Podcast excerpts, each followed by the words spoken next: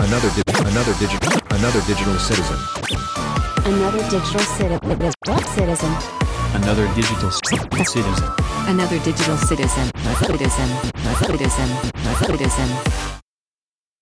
Back, but not uh, by popular demand. It's another Digital Citizen, episode 305. I'm Fro, with me I have Luke. Hey, Fro, everybody. How's it going? It's going okay. It's been one very, very long week. Long week, okay.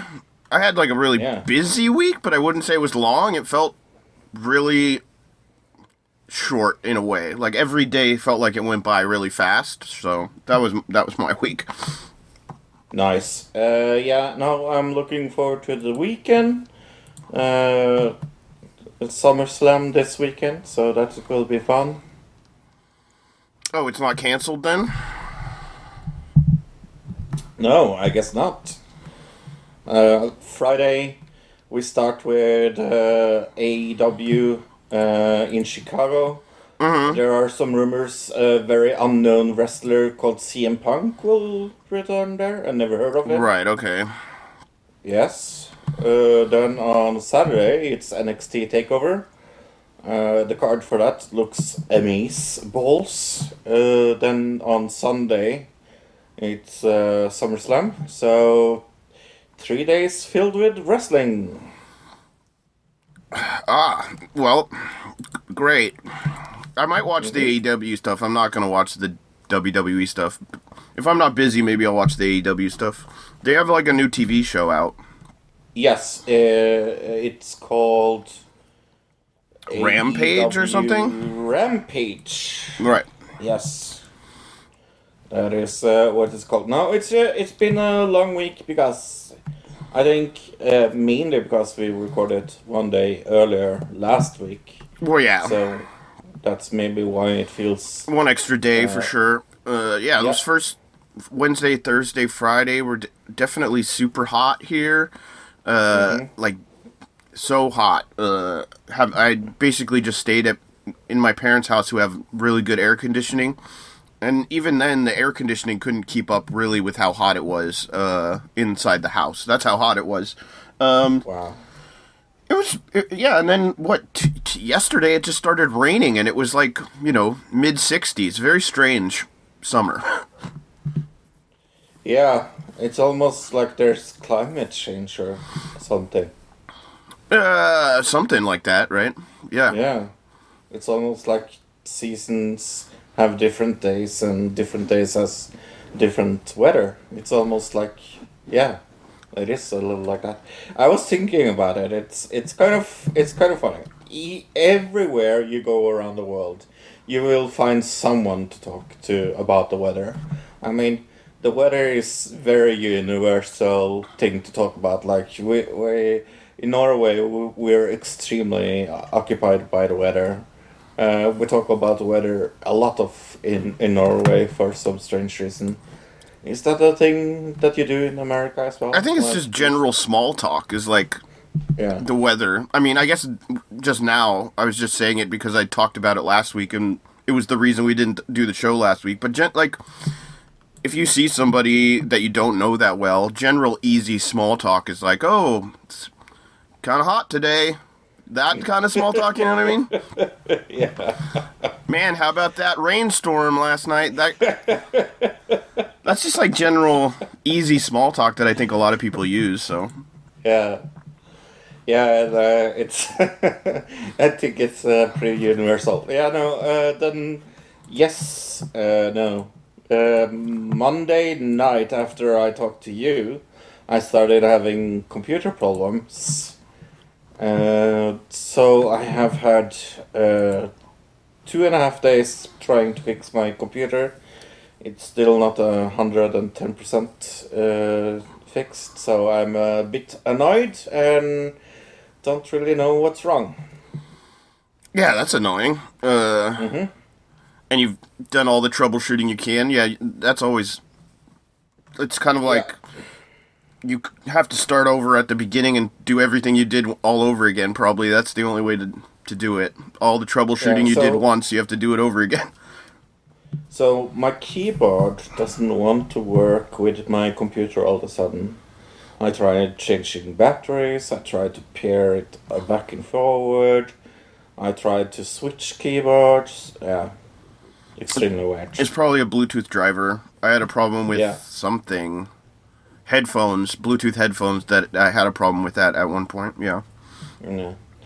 Hey, look, I want to take you in the time machine. Uh, one, yeah, actually, underneath a month ago, uh, Mr. Biden was on TV and said he was not worried about getting out of uh, Afghanistan because he was 110% sure that uh, the Afghanis could uh, stand against uh, the Taliban. Do you remember that? Yeah, he said he gave them thousand, what, tens, hundreds of thousands. It was, I think it was tens of thousands of dollars worth of weaponry. Something like Yeah. thirty thousand dollars worth of weapons. Or maybe it was more than that. I don't even remember. And that's why he uh, And, uh, he said that they were able to stand up to the to the Taliban is because they had all, all of our weaponry. Yeah, and also you've been there training them, so that means that you So they know how to Yeah. use the weaponry, right? use the weapons. Uh, so when but- the Taliban Go ahead. comes and and and and attack you, the country, you you will guess that uh, they are prepared, right? Right? Well, here's the problem. They have the weapons. We train them to use the weapons. They didn't use the weapons. Ah, they didn't use the weapon. That is the fucking uh ah. Right. they just based a lot. Well, there was some fighting, maybe a small amount, but a lot of the army, uh, the Afghan army that we trained, just laid their weapons down and you know, gave over the country to the Taliban. Is basically what happened. They they were never probably going to fight. Uh, What I'm to understand is most of the army it was already corrupt. They were only in it for money. They didn't really care about uh, the democracy that they were supposed to be upholding. A lot of them were corrupt in a way that they were already even working with the Taliban. So I have a question. What the fuck have you done in Afghanistan the last 10 years? 20 years? 20 years, yeah. Um, Yeah. not much apparently, right? Um, Aren't you glad you pay your taxes so all of your money to the military has gone down there so they can prepare for this Taliban takeover? uh, well, I mean, it, this is a long story. It goes way back. Yeah. I mean, to the 1980s and uh, when the Russians had taken over Afghanistan and then left, and Mm-hmm. m- multiple different uh, factions of the Islamic State broke up, and there were different warring factions in the country, and uh, t- the Taliban ended up taking over. What in the 90s? I want to say. Right, and then uh, they well, actually, I have a thing here that I read. Uh, banning opium production provided needs for the uh, means for the Taliban to p- cooperate with the international community, particularly the U.S., and provided increased revenue. In '97, the Foreign Ministry used a statement of making opium production illegal. Uh, they then decreed a complete ban on poppy cultivation in 2000. The next year, the amount of poppy planted was the lowest on record, at least a tenth of the amount from the previous year. Uh, because the Taliban collected custom revenue from poppy production, the decreased supply of poppies increased the original price of the poppies. Uh, the U.S. noticed the Taliban's tremendous success and responded with a $43 million grant to the Taliban government to curb poppy cultivation. uh, that's what we were doing there. Yeah. We gave them $43 million in 2000. Then something happened 20 years ago. I don't know. I don't really remember. It wasn't any significant thing. Well, it was this 9 11 thing, which actually the Taliban Really? was a very against 9 11. Al Qaeda is the is actually a. At certain times they were working together, and other times Al Qaeda and the mm-hmm. Taliban weren't were fighting factions. And when it came to 9 11, the Taliban disagreed complete completely with um, attacking other countries, and Al Qaeda they believed in in spreading the jihad across the world, where the Taliban was like, no, we just want to focus on Afghanistan, and we don't agree with you on that. So it was like a weird, uh, a weird thing at the time after 9-11. The Bush uh, started sending some troops down there. Right. Um, and we took over the country.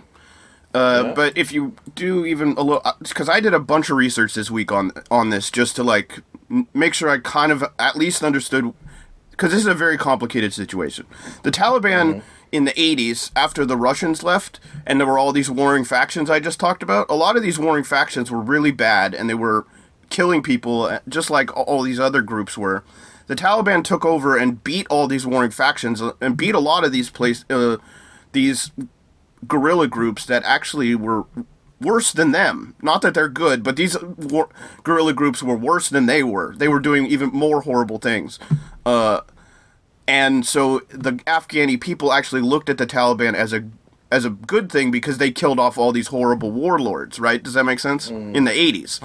So when we went in and took over, uh, people still remembered the Taliban in a uh, in somewhat of a positive light because in the past they had they had freed the country in a way, uh, and so when the Taliban came back, the army laid down their arms and everything because they still see the Taliban as that in it to a degree, right? And that's the way I see it. Is it it's much more complicated than just like oh we left and then the Taliban was able to take over. Uh, it's a it's 30 years of stuff that's involved in this, right? So, But I have to say, and I mean this with all the respect in the world, this has to be one of the biggest marks, black marks on Biden's resume. I don't, I don't see how p- opponents of him will not use this. oh, they will, but I disagree with you completely. I think this this is the first time I've agreed with Biden on something like this, and I um I actually applaud Well, him for his about I, agreeing or disagreeing. Yeah. I applaud him for his courageousness to go through with something that is so divisive, that is going to hurt him politically, but doing it because it's the right thing to do, right? So, oh yeah. right. Um, but I I, do do understand that, that, both Dems and uh, and Republicans are going to go after him and say, "Oh, look, he boggled Afghanistan." Uh, but really, this is he didn't. This is the thing you had to do. Like the Taliban was going to take over whether we stayed another thirty years, another five years, another hundred years. Eventually, we were going to leave, and they were going to do this same thing. Was eventually going to happen. Um, But uh, th- that's I think- not what I, I define as boggled. The reason why I think he boggled is because Trump had a out date on the 10th of May that was a very hard date that he had negotiated with the Afghans. And uh, uh, Biden wanted to wait to uh, September uh, because that was a, uh, uh, a mark day of the 20th anniversary the way I think he boggled is that he delayed uh, uh, of of Af- Afghanistan just to mark this like uh, triumphant return of the uh, troops on on 9-11. so how do you think that how how did that boggle it? How did that cause the Tal like if, if we would have got if we would have gotten out in may the taliban would have taken over just like they did now or if I we would have got out in september the Tal- so i don't understand what you mean by how that boggled it I, I think it boggled it because he he, he a month ago said uh, we we have to stay a little longer because we have to. i understand make what you're saying i just don't understand Yeah. what how that changed anything because like i'm saying if we would have got out outcome would would have been the same, Right. But but uh, I, I think how people looked upon it would be different. if we would have got out in may Yes, Uh, I don't. Well, when it comes to places like MSNBC, CNN, Fox, uh, the Pentagon, they were always going to do this thing where they wanted us want us to get back into war, right? Sure. That was already set up with when we saw Bush come out and say he was worried about the the women and children, and when we saw Hillary Clinton come out and say the exact same thing, like they were priming us to be ready for this exact thing to happen. If you read the Afghan Af- Afghanistan papers, they said that this exact thing would happen that the Taliban was going to take over as soon as we left. Like this was always known that this was going to happen. Um, Right. now they want us to get go back in forever. I saw an article today from Susan Rice uh, saying that she wa- that we failed this because it wasn't like our war the war in Korea, which we still have troops in South Korea. So what she is saying is that she wants us to leave troops in Afghanistan indefinitely, forever. Uh, is what we should have done.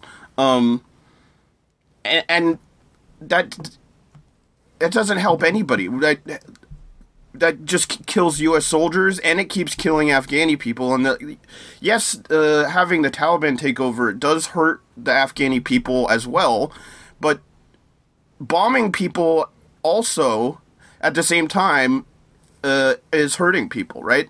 So either way, people are being hurt um, by one side or the other. I yeah. You know, I, I, I think uh, the reason why I, I think he boggled it is because Trump now can come back and say, hey, I made this piece of uh, uh, agreement, you didn't follow it, you, You screwed it up. yeah, you screwed it up.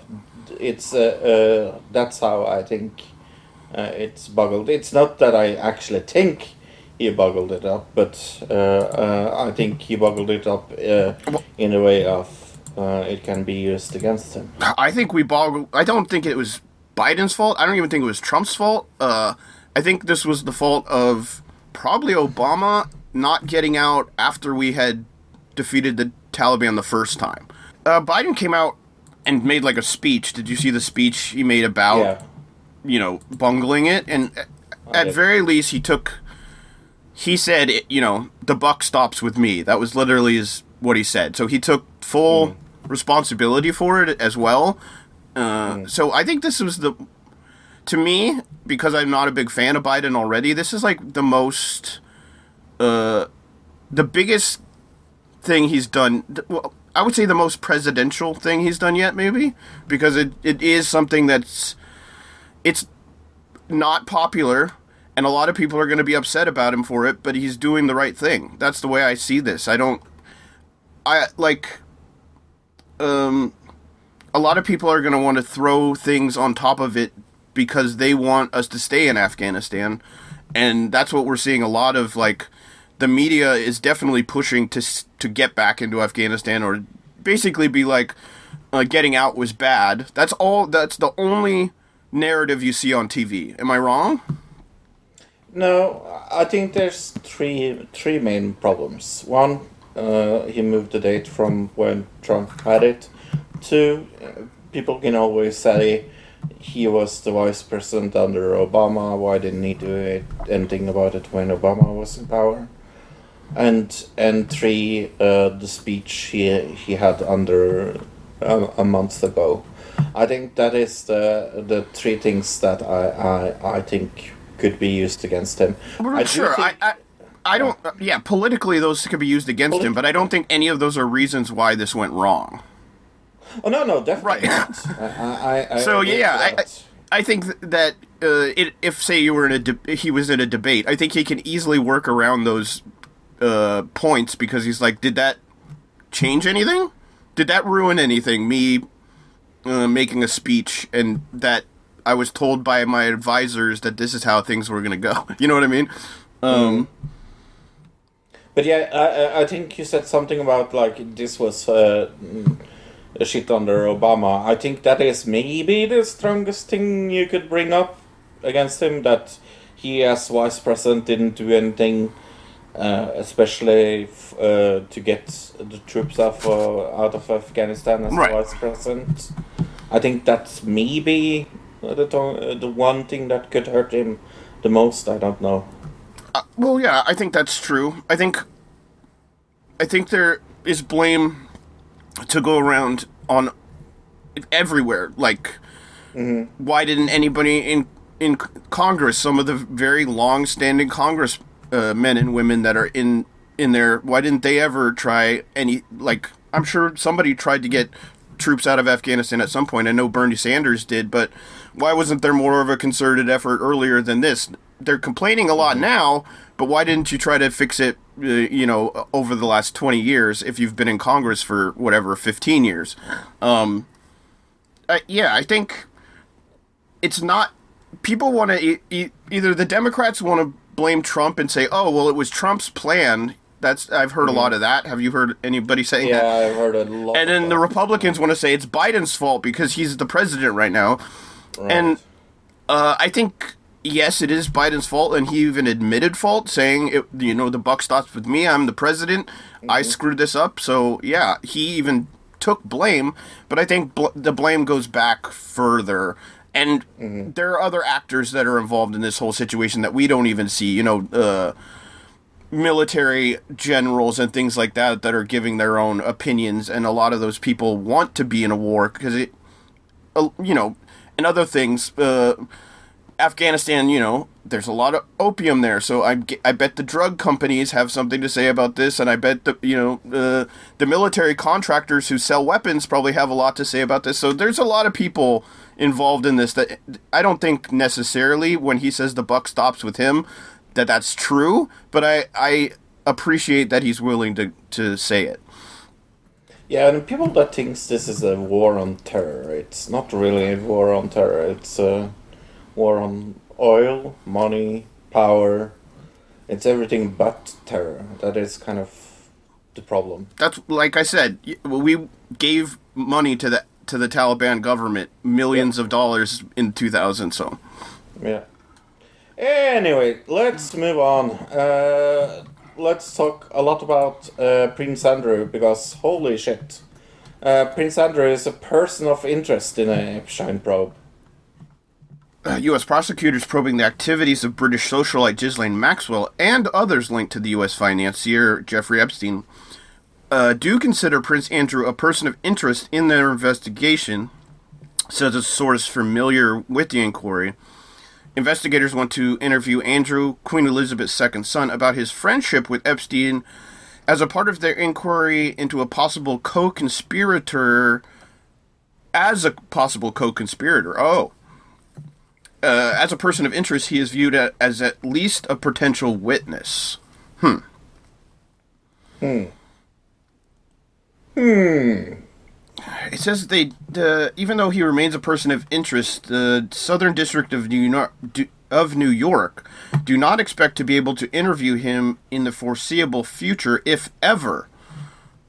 Uh, he doesn't want to seem to talk to us, uh, said said a source. Really? I don't know why. Why, why is that? Hmm. That's strange. He doesn't want to talk to them. It's almost like we talked about that for a long, long time and said that is kind of the problem, isn't it? Yeah, I mean, it says that they sent him a thing last year, a mutual legal assistance treaty submission asking for access so they could talk to him, and uh, yeah, he never got back to them. hmm. He, he opened the letter and he was like, I don't bother to do this. That was my best uh, British accent. It, it, it's like high class British accent, though. Oh, yes. Right. Oh, TPO. every every British person is turning off this podcast. they feel they feel offended. uh, but yeah, uh, London police chief says department is reviewing Prince Andrew's case, right? Uh, the commissioner said Thursday that her department is reviewing files on Prince Andrew, who currently faces allegations of sexual assault in the U.S. Uh, police have reviewed the case twice before, and uh, the, oh, the police commissioner emphasizes that this was a review of material police already have, and adding that at the moment there is no investigation. Um, as a result of what's going on, I've asked my t- team to take another look at the material. Uh, she said on Thursday that no one is above the law. Yeah, that's bullshit. People are definitely over law. Right, or, or at least uh, there are people that are definitely protected from the law a lot more than other people. Uh, yeah. If Queen Elizabeth really wanted to kill a person, she could. Without any problem, I think. Isn't there like actually like an old English law that that actually is a thing? I could be wrong. What? That she's allowed to do that? That she actually can't be like like the queen is like immune from all prosecution. Oh yeah, I'm pretty sure it is. Yeah. I mean, she's a criminal mastermind. She's just uh, the queen of, of England, England as well.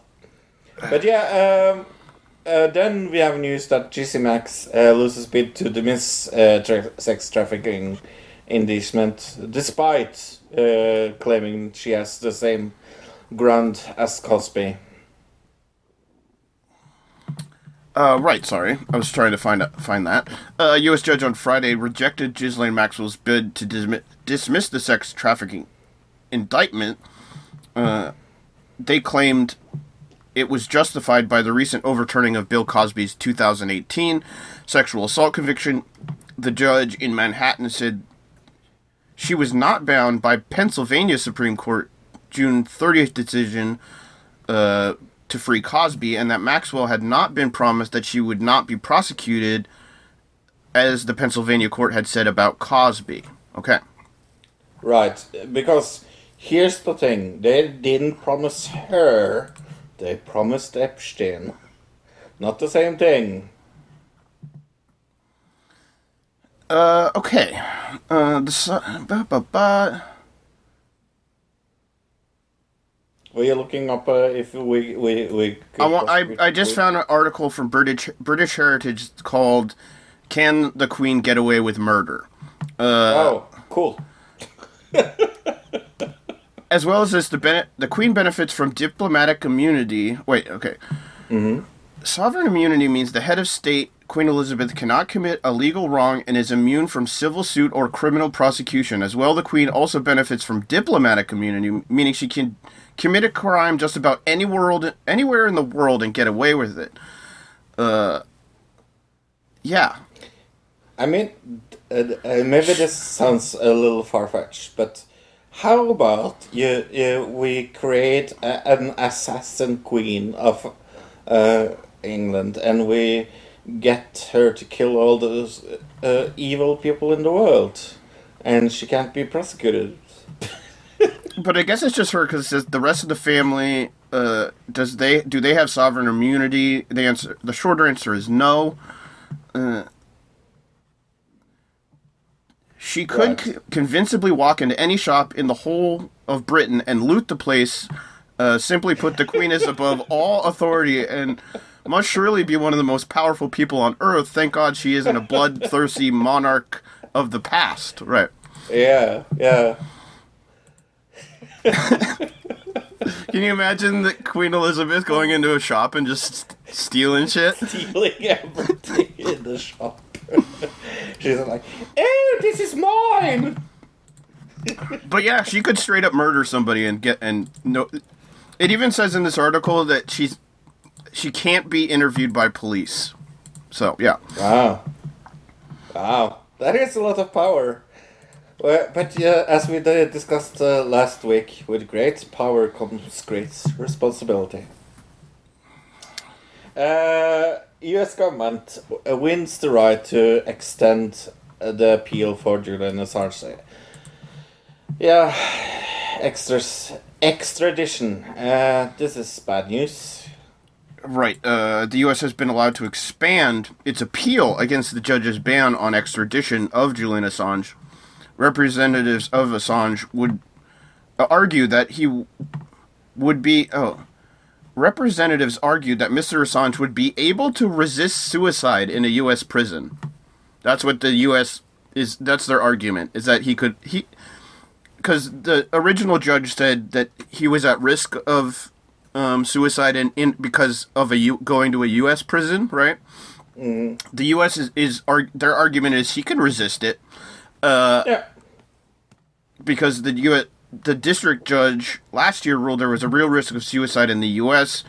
Uh, profess- uh, Michael Kopelman dismissed or considered uh, less important by the U.S. Uh, Professor Kopp- Kopelman had concluded that Assange has autism, reoccurring depression, and was at high risk of suicide if extradited. On Wednesday, Lord Justice Holroyd uh, granted the U.S. permission to challenge the decision on the basis that she had attached too much weight to the evidence of P- Professor Kopelman.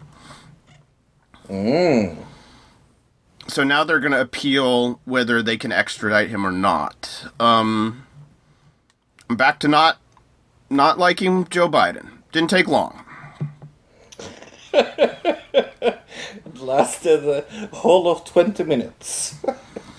uh, former labor leader Jeremy Corbyn, uh, who's outside the High Court, uh, said the U.S. government and opponents of Mr. Assange should wind their necks in and allow him to go free. He described uh, to a reporter, in the tradition of fearless journalism, Mr. Assange uh, had highlighted a truth that was embarrassing to the U.S. Yeah. what truth is that, I wonder? Uh, that we're evil and we murder innocent people. That's what he revealed. So yeah, Yeah. Hey, if you wanted to kill a lot of salmon, uh, what? How would you kill a lot of salmon look? I guess it depends on where the salmon are, right? Because salmon like uh, they go from the ocean back into rivers. So I- I- right, I guess it depends on which which part of their life uh, cycle they're in. How I would kill them probably. I would stand there with a with a gun, just shooting salmon when they jump up the river. okay. I mean, I, Yeah. I'm pretty sure at the very end of their life cycle, they're super slow and they're like going backwards up the river. So it'd be pretty easy to just take a machine gun and kind of mow a bunch of them down. But 96,000 salmon dies as after a massive chlorine leak in Norway. uh, the farm salmon are believed to have died when a leak in a nearby tank set up set about 4,000 gallons of chlorine into the fjord in Arctic Norway. Yeah. A spokesman for the salmon farming company said uh, the leak happened at one of its fish slaughterhouses in the town of Alta, and the fish were a- awaiting cages at the time. Um, we are connecting this to the, a chlorine leak in a responsible way, and we're investigating why the leak occurred. What are they using the chlorine for? Oh, the chlorine is used to defect, disinfect the water after slaughtering the fish. Okay. Yep. Yeah, that, uh, that is a lot of salmon and 4,000 gallons of chlorine. That's a lot of fucking chlorine. Yeah, my thought would be uh, maybe have a regulation after this where you can only have you can't have one giant tank. You have to have Right. like only have like maybe 250 gallon tank maximum and then you if you want Yeah. more than that you have to have multiple tanks that way if one fails it's not as big of a disaster that i Yeah. mean that makes sense to me Yeah, and uh, also, who knows of the after effects in the fjord? Because this this chlorine is it's not like they're going to separate it from the normal water. It's just staying there. It's impossible to get out. oh no the chlorine dissipates after a while It does. oh yeah i was a Oh. lifeguard for years uh, we i chlorined that pool so many times Ah, Yeah, like to keep a pool clean, you have to keep adding chlorine like every week. Yeah, Right. especially if you have got, got a bunch of gross little kids playing around in there. Whatever do you mean? Little kids I- pee in the pool. Everybody. Whoa! Whoa! Whoa! You have no Breaking proof of that. news. if you go to a if you go to a public pool, you're swimming in pee. Everybody. Oh no! How dare you say something like that? Uh, hey, uh, you remember we have talked a lot about the origin of COVID. Is it the bat? Is it uh, uh, something else? Well, uh, the World Health Organization maybe knows. Uh, well, they're one group that's definitely investigating it. Okay. Uh, and one of their investigators uh, says uh, COVID may have begun with a Chinese scientist collecting bat samples. Says an investigator from the World Health Organization. Uh, the head of World Health Organization investigation has said that Chinese scientists may have started the pandemic after being infected with coronavirus while collecting bat samples. In a documentary released this week on Danish television TV2, Peter M. Barrick said it was a likely hypothesis that a lab employee could have picked up the virus. Scientists from the Wuhan Institute of Virology were known to be working with on bats with coronavirus at the at the lab in the city, but China has been uncooperative to provide details on this research. Uh, Dr. Embarek said uh, World Health Organization inve- investigators were forced to conclude that the lab leak was extremely unlikely in their official report to avoid further arguments with the Chinese government. He said the team had come to an impasse with China, which would only allow a lab leak scenario to be included in the report if there were no recommendations uh, to look f- to to look further into it. Oh, okay. So I find it interesting that uh, they kind of bring it around to Bat's end leak at the same time. Well, what he's saying is that uh, obviously it was an accident that it just accidentally happened because he would Sure, sure. one of these workers maybe I don't know, in- not ingested, but um, maybe they uh, what's it when you smell? It's not ingesting. It's uh, inhaling. There we go. Inhaled or maybe uh, got, somehow you know got the virus in his system uh, on accident. Uh, but now, what I'm seeing also that I also sent you, uh, because this guy was doing an interview on a documentary in a Danish television show, so he's not necessarily talking for the World Health Org- Organization. He's just an investigator there, but he is saying that they specifically left it off because China told them to. But the World Health Organization has played down reports of comments by its investigator that lab workers in Wuhan could be patient zero. Uh, the epidemiologist Peter Embarek, who led the fact-finding mission in China earlier this year, said it was one of the likely hypothesis hypotheses. Um, but the WHO played down uh, his quotes on to Danish television. Uh, a spokesman for the World Health Organization told Yahoo News UK reports of the conversation had been incorrect translation, uh, saying it was recorded in March or April, and there's no new elements nor change to the position, and all hypotheses are still on the table. Okay. Hmm. Maybe he did like Katy Perry kissed the bat and he liked it. Uh, yeah. That's Maybe Katy Perry was working at the Wuhan Viral Virology Institute or whatever it's called. Mm-hmm. She's all dancing That's around in there. Can you just picture a music uh, Katy Perry music video based in a, a virology lab? lab? Yeah. Uh, but yeah, uh, the United States uh, warns of violent COVID nineteen related attacks. Uh, can I, before we talk about that, uh, in Norway, I think uh, it's the three last Saturdays. There have been police reports of youth gathering, partying, because people want to party. Oh, partying. So, okay, I thought you were going to say yeah. gatherings like uh, anti lockdown protests again or something. No, no, they they just want to party.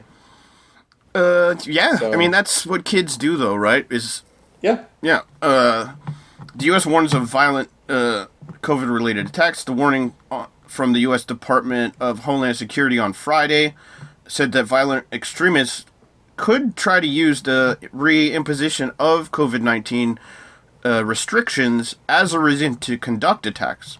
The department said that COVID 19 related stress has contributed to increased social strains and tensions, driving several plots by domestic violent extremists, and they may contribute to more violence throughout the year.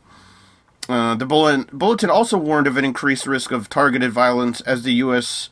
prepares to mark the anniversary of September 11th and the up and, and upcoming religious holidays. So, Yeah, I, I I can see this happening pretty quick, to be honest. uh, what violence? Oh yeah, yeah. Uh, People are fed up. Sadly. Yeah, and people, like I said last week, people see uh, things like uh, mask mandates and mandates to get the vaccine in certain areas of um, life as like a war on on God's people or something. And when you get to that level of like uh righteous, I guess is a word for it, you know, like uh when you think when you think right's on your side, you can do some horrible things. I think is a quote I've heard before. Uh, when you think that you're you're on God's side of the war, you can do some horrible things, and uh, I think that's what these people see it as sometimes. Yeah, I uh, I I agree.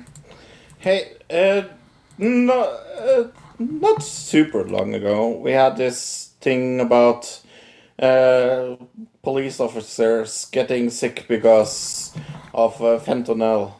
Do you remember that? Yeah, episode like 145, I think it was. I sent it. I posted Yeah. it to you. 100. And, let me see. 146. I was close. I was close. Yeah. We talked about it then. Uh, well, guess what? We're going to talk about it uh, just almost uh, 250 episodes later. Uh, because there's a myth that lingers on that casual contact with fentanyl causes overdoses. It's almost like we talked about this before. It's almost like we debunked this three and a half years ago. Almost. And then we did a whole other episode later, I think, where we brought Jeremy on, who, like, I don't remember why, but then we did an interview talking to him about, like, where he found the story. I remember doing it, but it wasn't in the same episode. Um, Wasn't it Bill? No, it was Jeremy that sent us that article. Well, I'm pretty sure it was Bill. You're wrong, but that's fine. Okay. because I went back and listened to episode 146 to see if there was anything interesting in there, uh, and there is. Uh, San Diego County Sheriff's Bill Gore facing sharp criticism for health experts over a public service video uh, that purports to show a deputy's near-death experience from a fentanyl exposure. Acknowledged that he is not a doctor, he said. Experts strongly challenged Really? the findings of the dramatic four minute video, which was released last Thursday, saying it fueled misunderstanding and unsubstantiated fears about the dangers posed by a very limited contact with fentanyl. Uh, during a search of a vehicle last month, uh, Deputy David Favor of Fa- Fave Fave reported uh, his face came within six inches of a white powdery substance uh, that later tested positive for fentanyl. Uh, the video from the police body worn camera shows him stagger backwards, fall to the ground, and struggle to breathe. Uh, according to the incident on Monday, uh, oh, incident report, which was released month, m- Monday, he wore gloves and safety gla- glasses, but he was not wearing a mask. Uh, why was he not wearing a mask? It's a pandemic. Hmm. And he's a police officer who is in contact with many people during the day. He should probably be wearing a mask. Hmm. Not necessarily hmm. because of fentanyl, right? Uh, Weird. Yeah. Health experts have long said overdosing from skin t- contact or inhalation of fentanyl is extremely unlikely. Uh, the sheriff told the San Diego Union Tribune that the department assumed such exposure could result in an overdose. So the department is what's who's spreading the misinformation to their officers. Even after all these years, remember we also did an, a story about how they thought that uh, somebody had put fentanyl into the air con- air conditioning system of a of a jail, right? I do remember. and then we found out that that was all bullshit as well. Um, Yeah, so this, uh, this whole thing, I guess, researchers have been studying overdoses from fentanyl exposure among emergency responders and have found it can best attribute uh, what happens to the officers as the nocebo effect, not the placebo, but the nocebo effect, a phenomenon in which they believe they encountered a toxic sub- they encountered a toxic substance and therefore experienced the expected sy- symptoms of the substance, uh, according to a study published by medical ex- experts last year in the Harm Reduction Journal. When individuals are already operating under acute stress with few mental health reserves and and are in fear of an overdose from touching fentanyls touching fentanyl, this could serve as an additional stressor. So these yeah, uh it seems like it's kind of like a placebo effect except you don't even take the drug. Just seeing the drug and knowing, oh, that could be a drug, and then people telling you, like, like I said, the the actual police are telling each other, hey, if you see fentanyl, that- there's a good chance that you're going to overdose on it. That scares their brain, and then they go into like uh, panic mode, and they probably have a panic attack, and that's probably why they can't, why he falls over and he can't breathe. Because when you have a panic t- attack, it's really hard to breathe, right? So what probably is happening here is these officers are being are not only scaring each other, but it seems like possibly the department is say, telling them, "Hey, be afraid of this." It's frightening them and causing them to have panic attacks when they see white powder. Yeah, that is how you get rid of cops. You just uh, have a small bag of uh, flour in in on your pocket and say it's fentanyl. Uh, yeah, well, uh, they do that already. They keep it in their pocket so they can drop it on people. Um, yeah, just this whole story is ridiculous. Uh, and it's funny that we talked about this so many years ago, and that it's still the A thing. Well, it's like it's like um, not an old wives' tale, but like uh, a rumor or something that won't go away. You know, like a. It's it's one of those. Like flat Earth. Yeah, it's one of those things that like has been thoroughly disproven, and Yes. nobody, nobody wants to uh, wants it to go away. You know what I mean? They're like holding on to this belief, even though maybe they've been told, "Hey, this isn't true." They're like, "No, I, I still think it's true." Even though it's very clearly not true, and then it sp- gets spread probably through these police departments, and it's kind of like telephone, where like it probably gets more and more extreme as they tell the story. It's like, oh, he just barely touched it with his fingernail and he just instantly died and was throwing up blood. You know how the telephone game works, right? So, Yeah, no, it's weird how that works. Hey, look, who's Jon Taffer? he's a he's a bar owner apparently, but he also has a TV show uh called Bar Rescue. Yeah, one of my uh, not favorite TV shows, but I like it. Do you? I don't I've seen clips of it like on other things, but I've never seen a full episode of Bar Rescue, so Oh, I like it. It's very cool.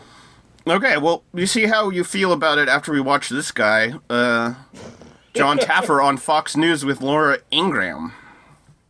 Okay, are you ready? Yeah, give me a countdown.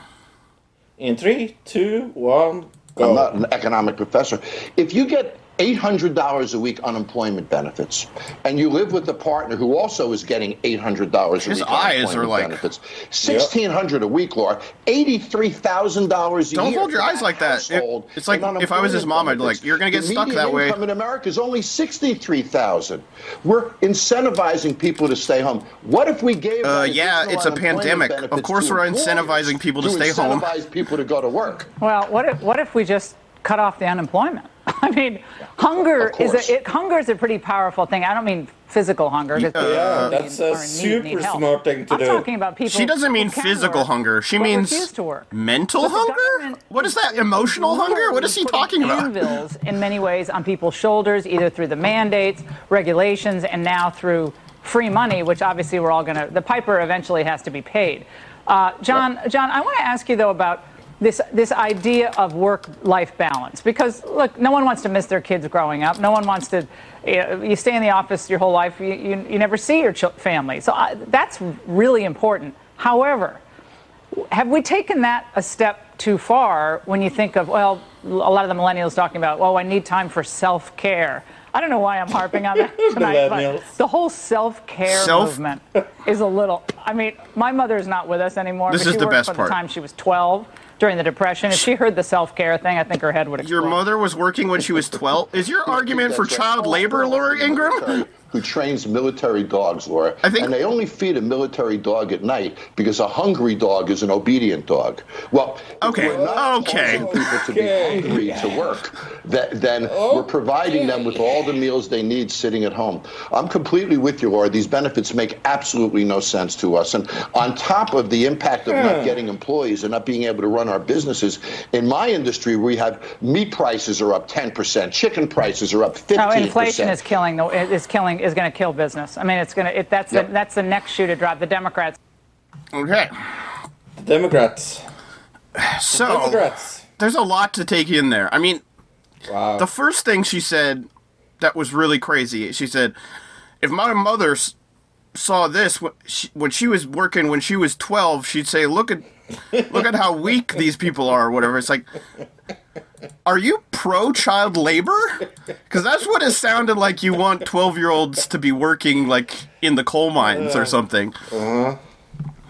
And then right after she says that, he says that workers need to be treated like military dogs and, and they need to be mm-hmm. starved so they're obedient. Mm-hmm. Yay, capitalism! asshole, asshole, asshole. Yeah. Yeah, it's almost it's almost like they are bi- two big douchebags that agree to things. Look, I just there's a lot of people that look at things this way, like especially f- well-off people, and then especially Yeah. people who have never not been not rich. They don't see the world other than that, and so when she says things like, uh. When or no, he- when he says things like, "Well, we need to take those unemployment benefits and give it to uh, the employers so that they can uh, create more jobs. What he's saying is like we need to get rid of helping out poor people, right? And so they're suggesting that we starve people to death in this basically, which is like the most disgusting thing is like we need we need people to work for us. So to make them obedient, we're going to we're to starve them. And if they don't work for us, then they don't eat. It's so f- that's I mean that's capitalism in a nutshell, I guess, but to hear somebody say it out loud so in such a way is like wow, wow. uh, do you like capitalism? Look, I just did a whole rant, didn't I? you love it, right? It's so good. yeah, it doesn't have any flaws whatsoever. Capitalism is the best. Uh, I don't find it boring though. Though, do you think t- capitalism is boring? I think certain parts of capitalism are boring. I mean, did you see the recent Swell Entertainment video about the mini brands? No, I did not. It's like these little toys, and all it is is it's like Kinder Egg, surprise egg, or whatever. Except you Right. don't get any chocolate. You just get a toy that's like a little tiny Claussen's pickle jar, or like a little little tiny Reese's bar. That is all it is is just promoting brands. So, Wow. and that bores me. Yeah. Well, Tron tells the truth about capitalism. Bores me. This is Tron where Tron tells the truth. Capitalism is boring. Yeah, it bores me. I don't know why. Yeah, yes, I do know why. But let me tell a little story. Uh, when I grew up in Norway in the 80s and 90s, the choices were fewer. Yeah. We didn't have access to. Most people didn't have cable TV, and we had one, two TV channels, and and a lot of things in the shops. Well, we didn't have so much. We did. We didn't have enough, so we we, we did live okay. But it was something strange the first time I saw a commercial on TV on cable TV. I think it was Sky Channel in the early 80s. a lot of commercial, a lot of beautiful, fantastic things. If you just got them, life will be so fucking happy. I remember the first McDonald's commercial. Yeah. Wow. Those happy families and perfect people, and everything was so good. Well, I even traveled to London in 87, I remember, with my mother and sister. And I, I took the, some of the things I got on McDonald's home with me. Yeah, that little tray you have french fries in. Yeah, I say french fries. So fuck you, conservatives. I used to have that. I dreamed about the way the day McDonald's come to Norway. But Norway, everything happened as anything else. All those fucking big fucking brands happen in Norway too. McDonald's, Burger King, everything. Now it begins to bore me. There are a lot of choices, but not so many anymore. Most things are owned by big corporations. If you just go in to see what who owns Marvel, it's the same who owns Disney, who owns, who owns, who owns, who owns, who owns. Yeah. And are, so they extremely focus on happiness, just buying things all the time. My mobile telephone is from 2018. 2018, it works, it's good, it's not the best on the market, but it takes my phone calls. I can, I can, I can take pictures with it. I can check my email. I can even play games. I can, I can do a lot. Sometimes I make this segment on my telephone.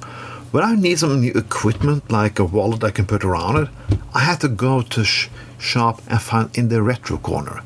Retro corner? It was fucking 2018.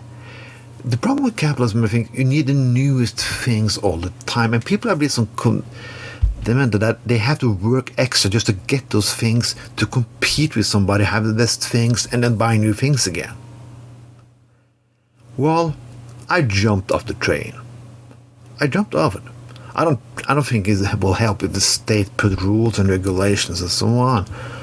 I voluntarily just jumped off the train.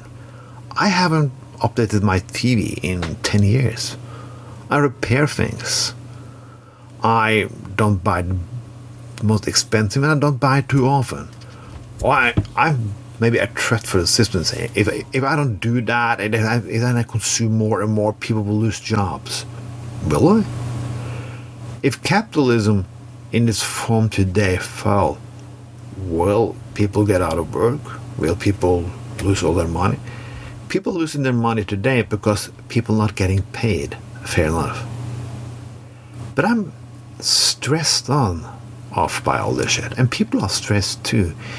We buy more and more, we work more and more to get more and more, often and often and often. A lot of things I have in my apartment I bought a long time ago, and I'm happy with those things. Sometimes I use, buy, sell some of them, and sometimes I buy second hand because, yeah, that's cheaper and it's help people who don't need their things to get to get rid of them and so on and so on. We can't live in the society we live today.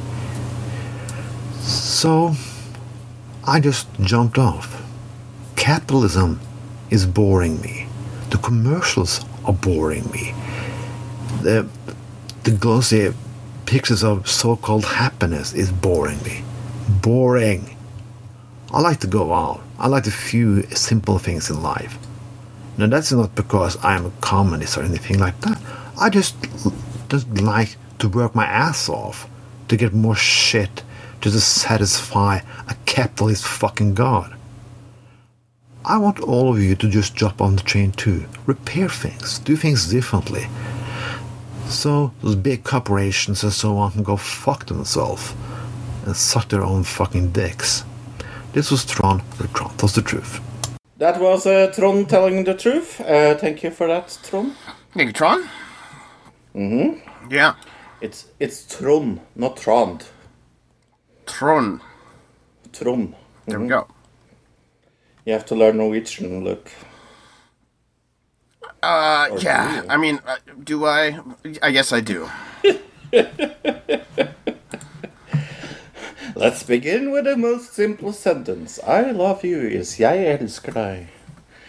Yeah, no, uh, I'm not going to do that for you. It's a terrible language to learn. Mhm. Sure. I don't know. it's it's super hard. According to people I have met, it's like it's e- even worse to learn than Chinese. Oh, okay. Yeah.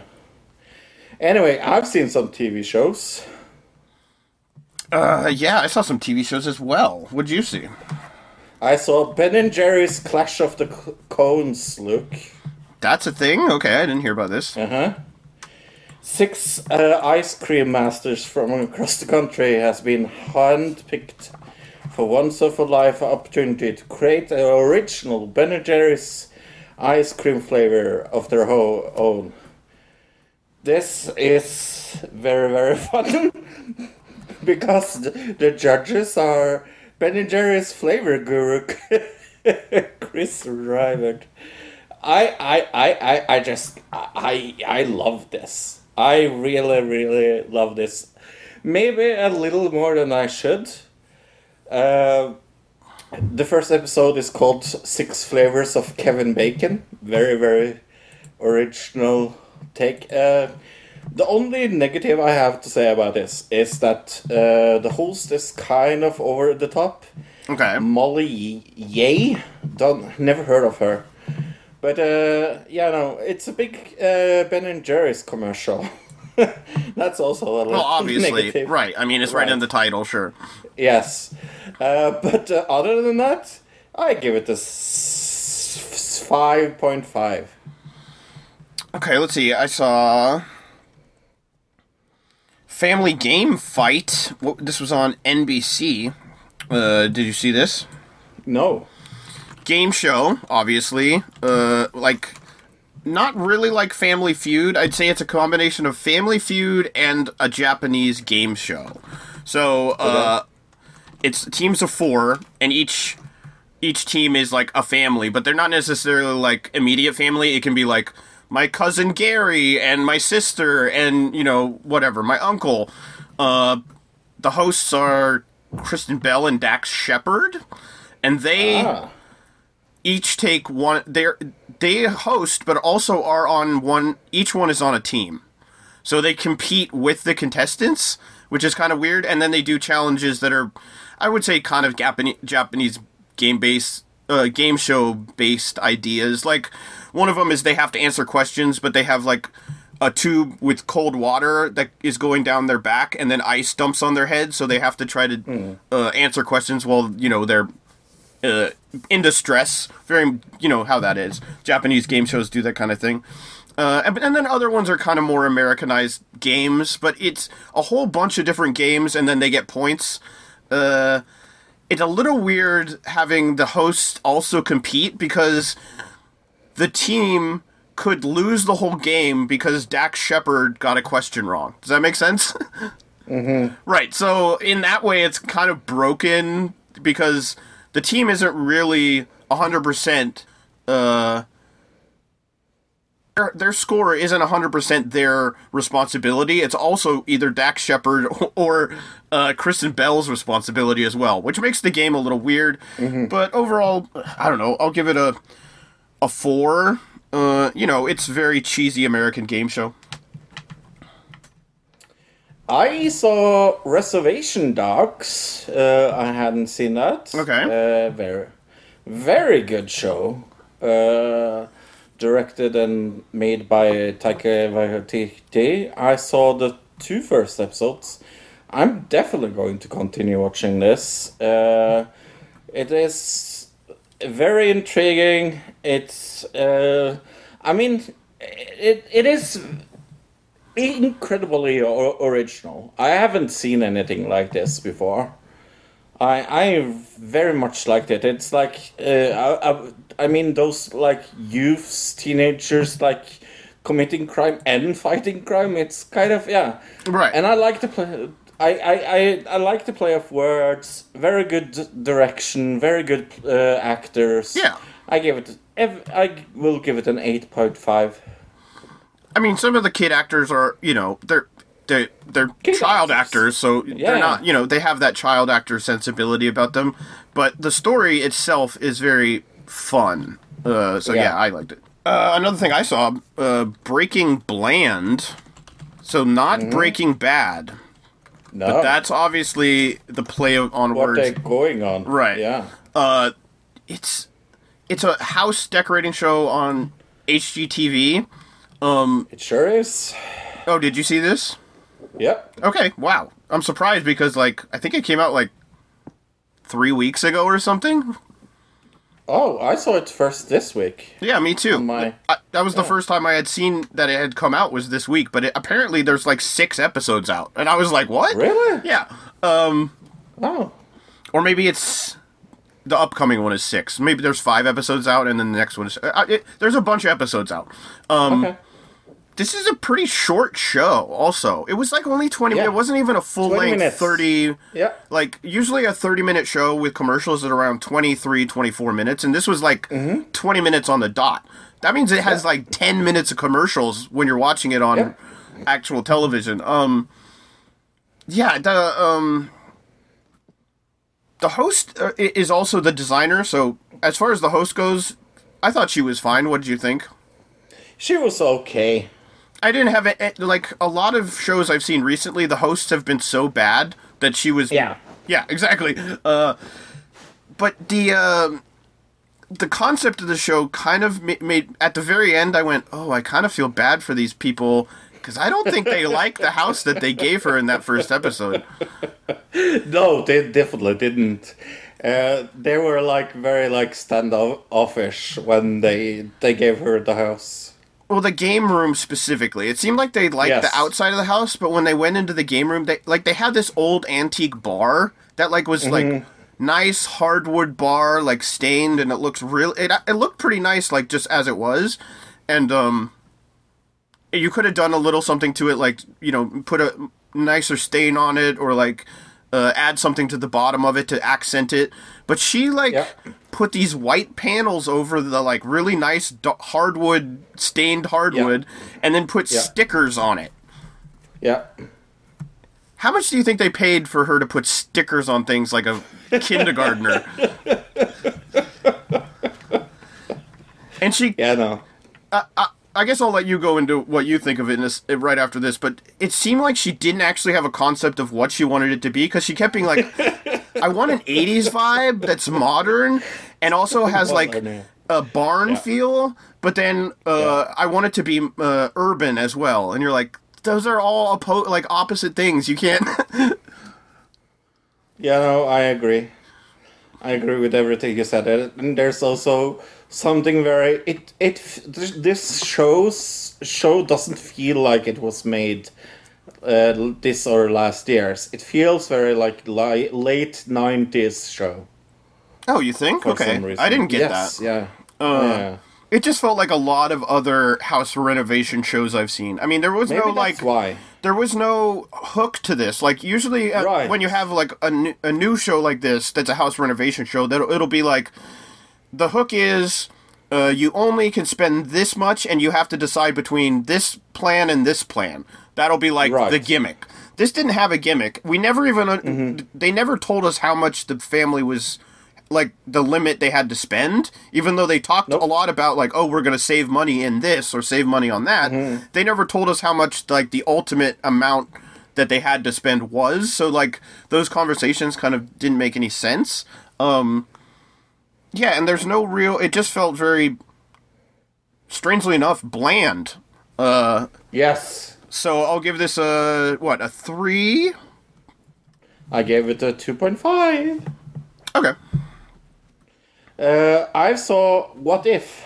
Uh, this is based on a Marvel comic line of the same time. It, Right. uh, it examines uh, uh, like alternative timelines based on, like, for example, what if uh, the first episode was uh, what if uh, Captain um, America wasn't Captain America? The other one was. Uh, uh, the girl and uh, Aquanda Awa- Awanda was the leader of that tribe instead of Black Panther.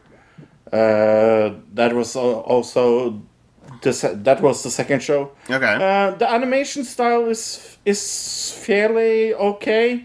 Uh, I I liked it. I it seems like they have put a lot of money into this, so I I will say that uh, it that on the positive side. On the negative side, I I think it's maybe a little too. Uh, yeah, it, it's a, a little too generic that they don't uh, like toy enough with the what if question. Okay. It could ma- make it even more interesting to like um, make it uh, uh, even more watchable. But I will give it a six. Okay, yeah, I love Renee Zellweger in that show. She was great. Um, Not that show. uh, we both saw. I know we both saw Fantasy Island. Uh, We bet definitely both. the new Fantasy Island on. I didn't even write what this was on. I think it was on ABC, wasn't it? It was on. Hold on, two seconds. You can talk about it. Uh, yeah, Fox. this it was on Fox. Okay, uh, this is a remake of what the 1970s show. I want to say maybe even 19, yeah, something like that. Um, where you know uh, the main protector of the island is now this woman who it was passed down to. Uh, uh, from like the original person from the original show is what they say at the beginning of this. Like she is a relative of of him. I never really watched Fantasy Island, so don't remember any of their names. Uh, right. I, I will remind you because I'm I'm a big fan. Right, it was one of those shows that when it was on, it was on in the background, and I didn't really pay attention to it. Uh, right. Yeah, and uh, we get they do a whole build up of one storyline that was pretty interesting uh, with this couple uh, who I guess what uh, de-age how do you say it they they they're an old couple and the one woman is dying and they just want to have one last uh, what jaunt together they didn't really ask to be younger but she just made them younger for some reason uh, and that was a pretty good story. But then there's another story in this first episode about a woman who's a news anchor who, because she's a news anchor, she hasn't been able to. She's had to be on a diet for like years and years and years because she has to watch her figure because she's on, you know on TV. Uh, it's her job. It's probably in her contract for, uh, that she has to stay in shape. Um, and so she wants to eat. She just wants to eat everything she can, right? Uh, which was a strange concept, sure. Uh, but then in the end, did we get cannibalism? We're not really sure. We may have gotten cannibalism in the end of the show. Yeah, I saw second episode today. Uh, that episode was uh, much better. Okay. Uh, I liked the second episode better than the first one. I will say that the first one, uh, the first one of the stories I very much liked the first one. Right. Uh, uh, it was very uh, heartwarming. Uh, but I, I think actually I I, both I liked both of the stories in the second episode. Well, I. I haven't seen it yet, but I'll have to see. Right. Uh, yeah, but I th- for the first episode, I definitely was like a split episode to me. Um, yeah. It still has a very network TV drama feel to it. So I'm going to give Yes. this a 4.5.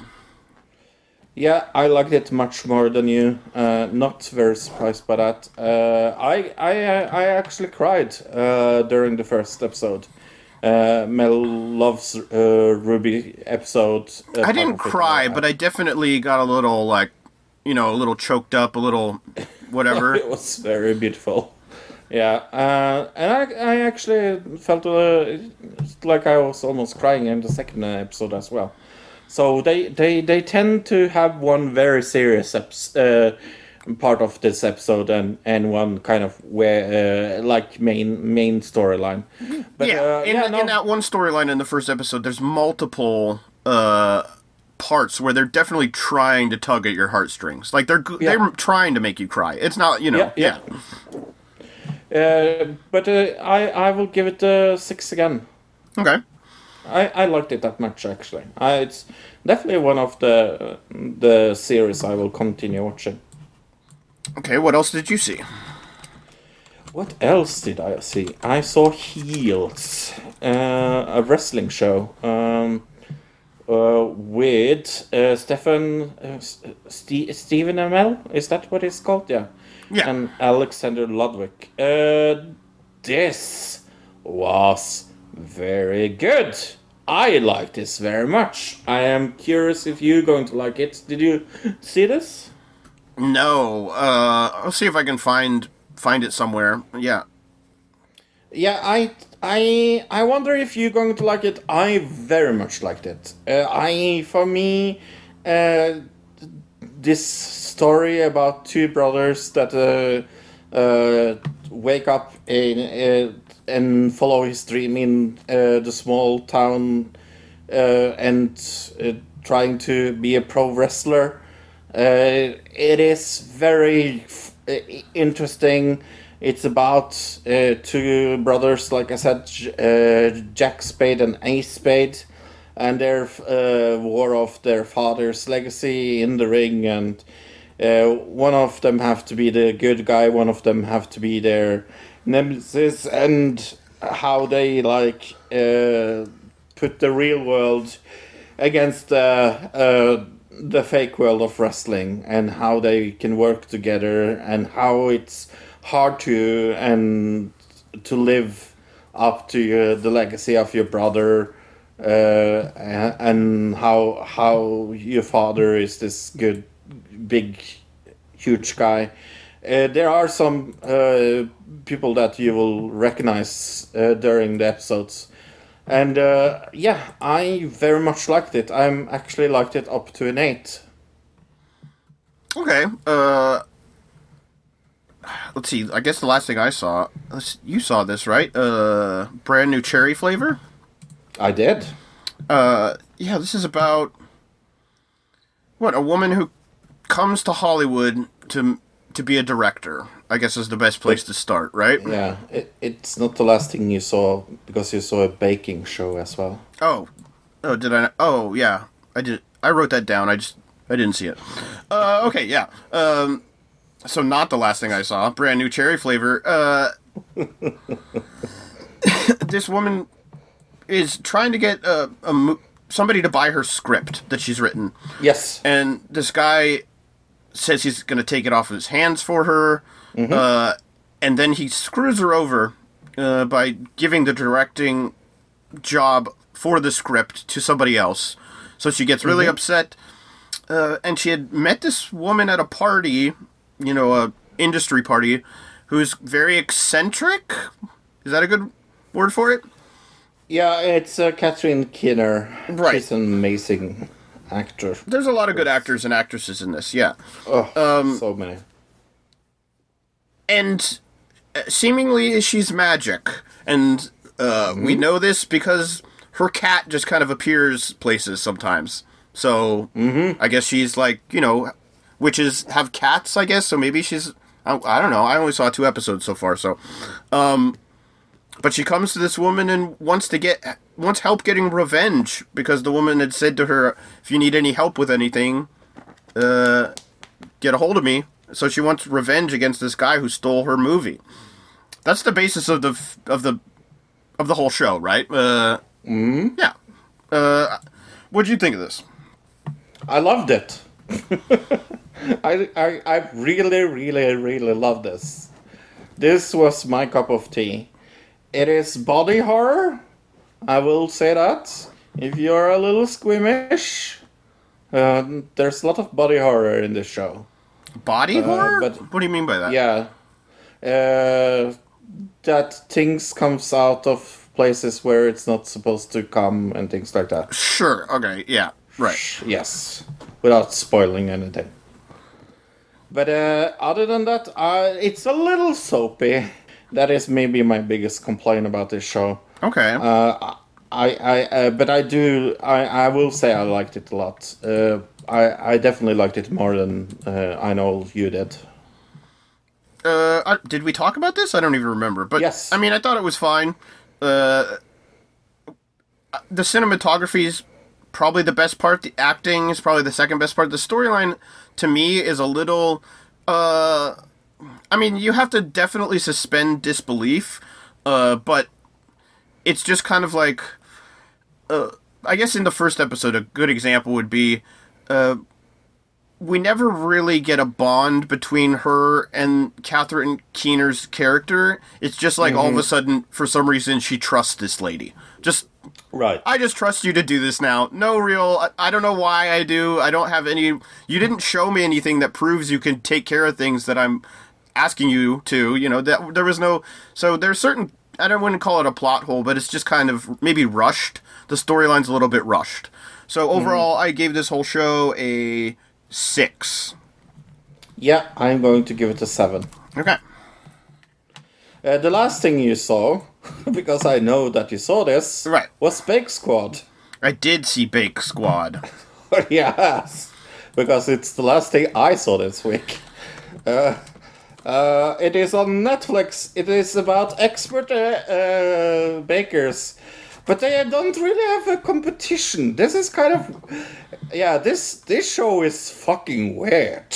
I was so confused by the show because they go in. Okay, uh, the concept of the show is they have the Bake Squad, which is 4 specifically cake bakers. They're baking cakes, not.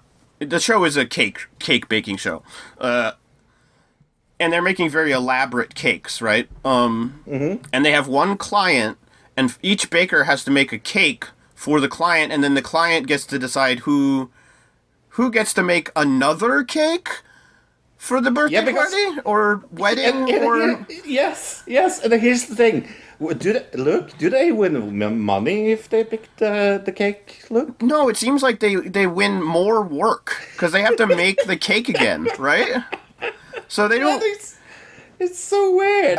i mean maybe like they get commission on the cake that they sell the second time but th- that doesn't make sense because know. Yeah. okay in in like wedding cakes you know you go Mm-hmm. and you test out a bunch of wedding cakes and they'll give you like a slice per Yes. type of yes, cake and then you'll decide which cake is the best Yes. this they made four entire Four cakes Thai cakes. for her to pick from so let's say that this was like a business and it was four Yep. people and that was their business model was to you would be losing so much money Yeah, the, no, the competition part of it, it is so broken. It's like, I don't understand what they are fighting for. It doesn't make any fucking sense whatsoever. and then they have these bleachers in that they sit them down on to decide so they decide like which Oh, yeah, they put the, the bakers on the ble- and it's these huge bleachers they're massive they could fit like a whole i don't know maybe 40 50 people could fit on these bleachers and there's just four Yeah. people sitting there and it looks so awkward and like they're just like these little tiny ant people on these giant stairs uh And then again, we have this problem with the host. Holy fuck, what is this host? Uh, yeah, the host. I don't even remember what the oh. host was. What did I don't remember. I didn't like her. Oh, I Oh, didn't like her at all. Yeah, I, no. I totally blanked the host out. I think I was more like trying to figure out what was going on in the show for for well, at least the first half of the first episode. I was like, "Is this a game show?" I was watching it with my mom also, and I, and she was like, uh, "Yeah, this is a competition show," and I was like, "Is it?" And she's like, "Yeah, they each have a client that they're working with." I'm like, "I'm pretty sure there's only one client." Like, we had no idea what was going on, basically the whole time. Um, Yeah, no, this was shit. I, yeah, it was like they made they wanted to make a competition show and they wanted to have like 20 bakers and that's why the bleachers were so big and everything and then they were like we don't have enough money for that. Now I'm going to give this uh three. Uh did I write down what I gave this? I'll give it a mm, I'll give it a th- Is it worse than Breaking Bland? I think they're probably on the same level. So yeah, I'll give it a 3 as well. But uh, what was worse than Breaking Bland and everything else that we saw this week was our weekly thing that we are going to continue watching for some fucking reason. Cooking with Paris, episode two. Taco, taco night with Saweetie, uh, an evening with rapper Saweetie s- flows with margaritas, shrimp tacos, flan topped cake, and highlights of highlights of the dangers of using a blender while drinking. Okay. Yeah. My mom always said, stupid is and stupid does. This is stupid does. Uh, they I I heard some background information. I guess Paris had a YouTube show where she was cooking food. Um, Oh. and it was just like a regular YouTube show where she was just doing her thing, and then Uh-huh. they picked that up as a pilot for this show. And then, so that's where the show actually came from. So she was already doing the show before the show actually uh, got picked up by Netflix. Netflix? Yeah. Okay. Um, I don't. I kind of want to go back to the original and see if she's as like.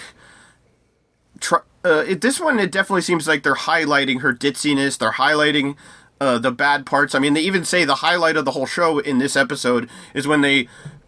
The blender goes all over the place because they get all wasted and they don't know how to use a blender correctly and they're all drunk trying to cook, right? But uh, we need to talk about Saweetie. Okay.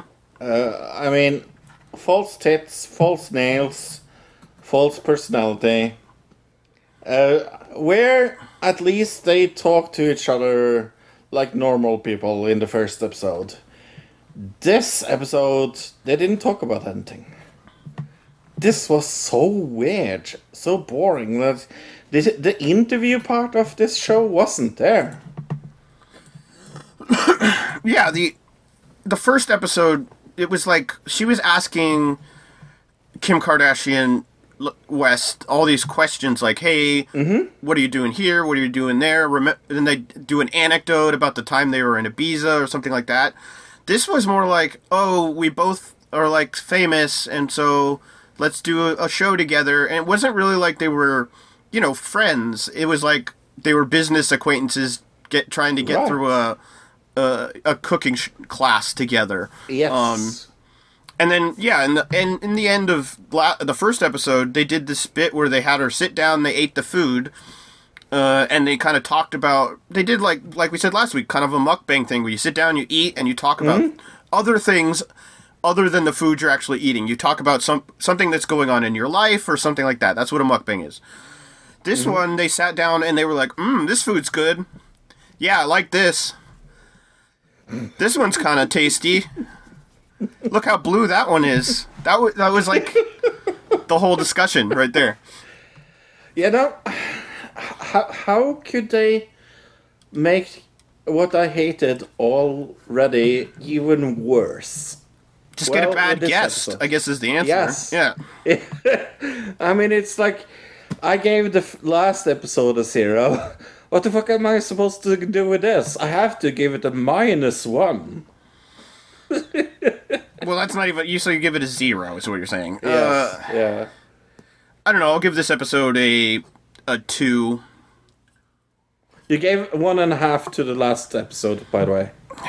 Yeah. I don't know. Is this better? A little bit. I think. Uh, Really?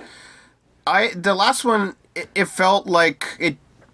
Uh, I don't know. It felt like there was some weird weirdness to it because they're like. Maybe it's because last episode I was expecting because we had seen the documentary that Paris was going to come into this super serious and everything, and then we found out that in the documentary she was like, "I'm gonna, I want everybody to take me more seriously and stop treating me like a ditzy blonde."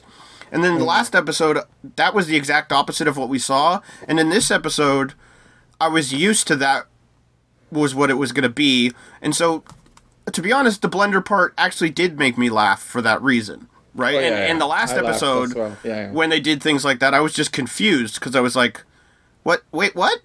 Paris is supposed to be serious Paris now. This is not serious Paris." So I think that's where it's coming from. Cool. Uh, let's go into some TV news. Uh, we have a lot to discuss here because Britney Spears' father said he will step down as a conservator, but not really know when, how, why, anything. He has agreed to step down as the singer's conservator pledging to participate in an orderly transition into a new legal arrangement, whatever that means. Uh, the pop store's lawyer said it was a major victory for Britney and another step towards justice. However, Jamie's lawyer insisted there were no actual grounds for him to step back and give, gave no timetable for when we, he would relinquish this role. Okay, so uh, yeah, so that means absolutely nothing. it's uh, he's he said it uh, so there could be some backlash to it if he doesn't do it though i guess that's the only thing right to say about it Hmm. I guess so. because now that he did say he was going to do it uh, if he doesn't do it at, at some point or even like make moves to try to do it people are going to be even more upset with him than they already are i think but i don't know Hmm. Yeah, I mean, if he hasn't done it, uh, let's say in the next year, and he's still there, looching off her, that's the thing, though. I'm afraid that that he has said this to get people off her uh, his back. Uh, yeah, like it, this is all just him buying time. Yeah, a ruse, Yes. buying time to so that it, it the the scandal will die down and then nobody will notice when he doesn't do it. I mean, yeah, possible. Uh, but if I mean, this is all in the courts now, so uh, I don't know if it is gonna die down the way it would have before. Uh, now that it's in the courts, I don't know. Maybe not. I don't know. Maybe not. Hmm. Uh, I'm sure uh, Jake Paul is happy because uh, there are no charges for him in the 2020 Arizona looting case. Right, he filmed himself uh, in a looting spree in Arizona last year. Uh, he live streamed himself. Uh, Paul, known for his viral YouTube pranks, was sure that's what he's known for. Uh, was being investigated, not for being a huge douchebag. Uh, was being investigated after he filmed looting at a Scottsdale mall in May of 2020, at the height of the Black Lives Matter protests. Uh, misdemeanor charges had already been dismissed, uh, and now, yeah, the there are no. Tra- but what I'm seeing is that the the city, because this was like federal charges, that the city, uh, what was it, in Arizona, Scottsdale, they're gonna they're now they're going to charge him. So Yeah. Uh, okay. Uh, things we usually would talk about in the Jeremy round, but have to talk in the TV news round because it's fucking weird. Uh, YouTube removed an episode of H3H podcast, uh, citing its harassment policy. uh, what I'm going to understand, it was actually two, uh, and that they've they've gotten two strikes. So one of them Yep. uh, was for at least one of them. The other one we're not really sure what it was for or what it was, but one of We them was we know. for harassment policy. Or d- do you? Because I I don't know. Then I guess Oh, okay.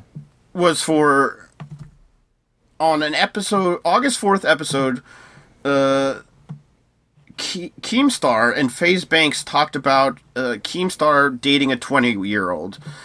Then H3H3 did a podcast talking talking about it, but also talking about Trisha Paytas doing a video about Keemstar dating a 20 year old yeah. and it and then he gets a s- strike uh, right after Keemstar posted uh, what a, a tweet saying you know uh, uh, linking to YouTube saying uh, this vi- I have a problem with this video. Um, seemingly that Keemstar or at least they looked at it because Keemstar was saying he had a problem with it. That's what it seems like allegedly in Minecraft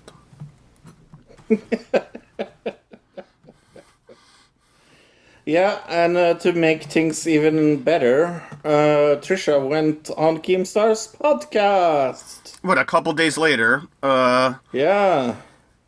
she goes on there wearing a frenemies sweatshirt the podcast hasn't even come out yet uh, we just know because there was a picture posted on social media with Keemstar giving the finger and Trisha sitting in between FaZe Banks and Keemstar uh, with the frenemies hoodie on. Yeah. And so uh, Ethan wasn't upset was upset about it, posting to Twitter saying this makes me sad.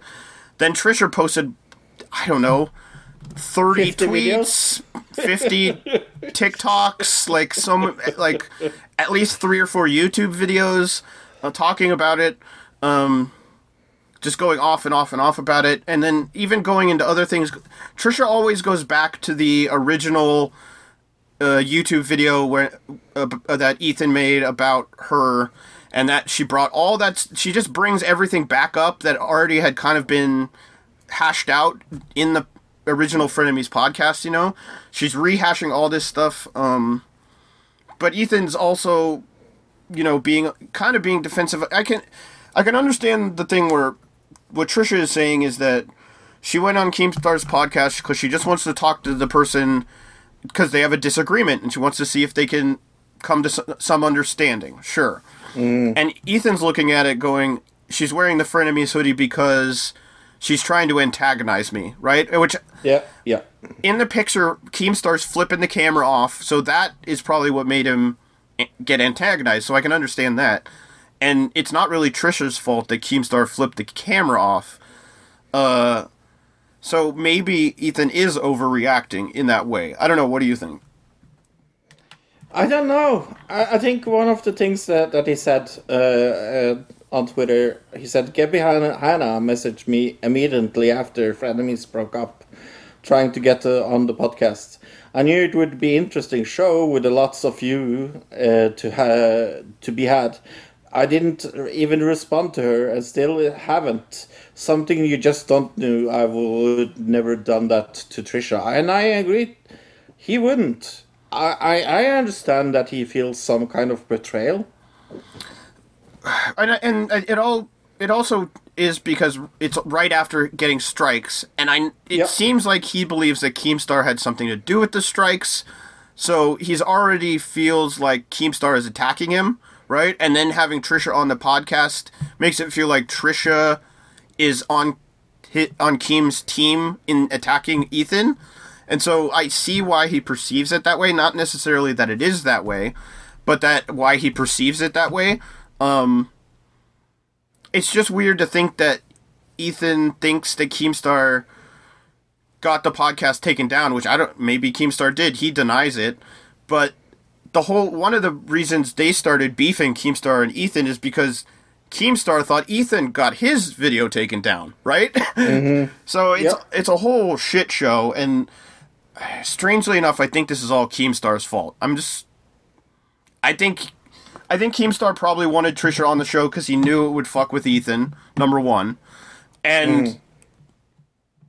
Tri- if Trisha maybe didn't realize that that's what Keemstar was doing, maybe Trisha did do this and she knew, okay, this is going to get a lot of views. It's going to be controversy. That's what I thrive off of as Trisha Paytas is controversy. That's what pays my bills. So I'm going to go on the Keemstar show. Or maybe she didn't know that it, it like it uh, that Keemstar was doing this specifically, probably to antagonize uh, Ethan, allegedly, right? So those are my two options. I don't know which one of those do you think it is. Do you think she did it on purpose or didn't do it on purpose? I have a feeling she did it on purpose. I have a feeling she did it on purpose, but not to hurt Ethan. I think she did it for the controversy to, you know, get her name out there, to have people talking about her. That's what I think. Pluggity plug plug plug time Luke. Uh, another digital citizen at gmail.com. Another digital citizen at gmail.com. That is our email address. Uh, you can email us about getting on the show, uh, questions about the show, random things, send a picture of your chinchilla. Yeah. Anything. Anything. Okay. Uh, movie news. Uh, we have also a, well almost we also have a Twitter at podcast ADC. That's at podcast ADC. Mm-hmm. And we have a Facebook group where you also can post things. It's another digital citizen on Facebook. Okay, now movie news. Uh, Venom, Yes. uh, theatrical re- has a theatrical re- release delay amid Delta surge. Uh, the s- decision comes amid surge of COVID 19 cases due in large part to the Delta variant.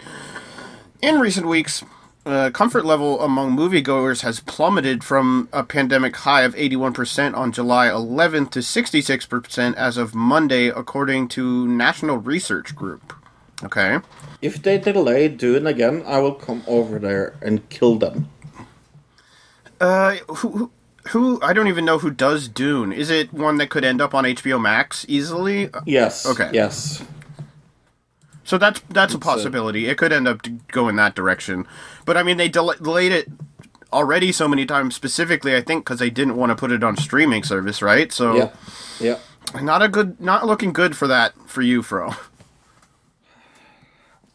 I I wait I I talked I I listened back to our show from last year. Uh, not last yeah last year when we were predicted to like the best films of 2020, and I said uh, that was in January, and I said oh I can't wait to December. This was before the Corona came out, right? And I listened back to the show we did this year in January when we talked about the most anticipated movies, and I said, "Oh, it's going to be in October. I can't wait." Like if they delay it now even more, I'm going to go cray cray.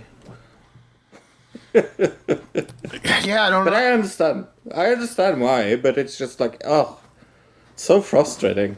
Well, I mean, you can only you can only delay a movie so long, especially when it's uh, one that's going to have a lot of special effects in it, because special effects can get dated fairly quickly. Like look back at the yeah. Matrix, the special effects in the Matrix, which were like, Yeah. oh my god, this is the biggest, most giant special effects budget. Like nobody's seen special effects like this, and now you look at it and you go, well, that looks silly.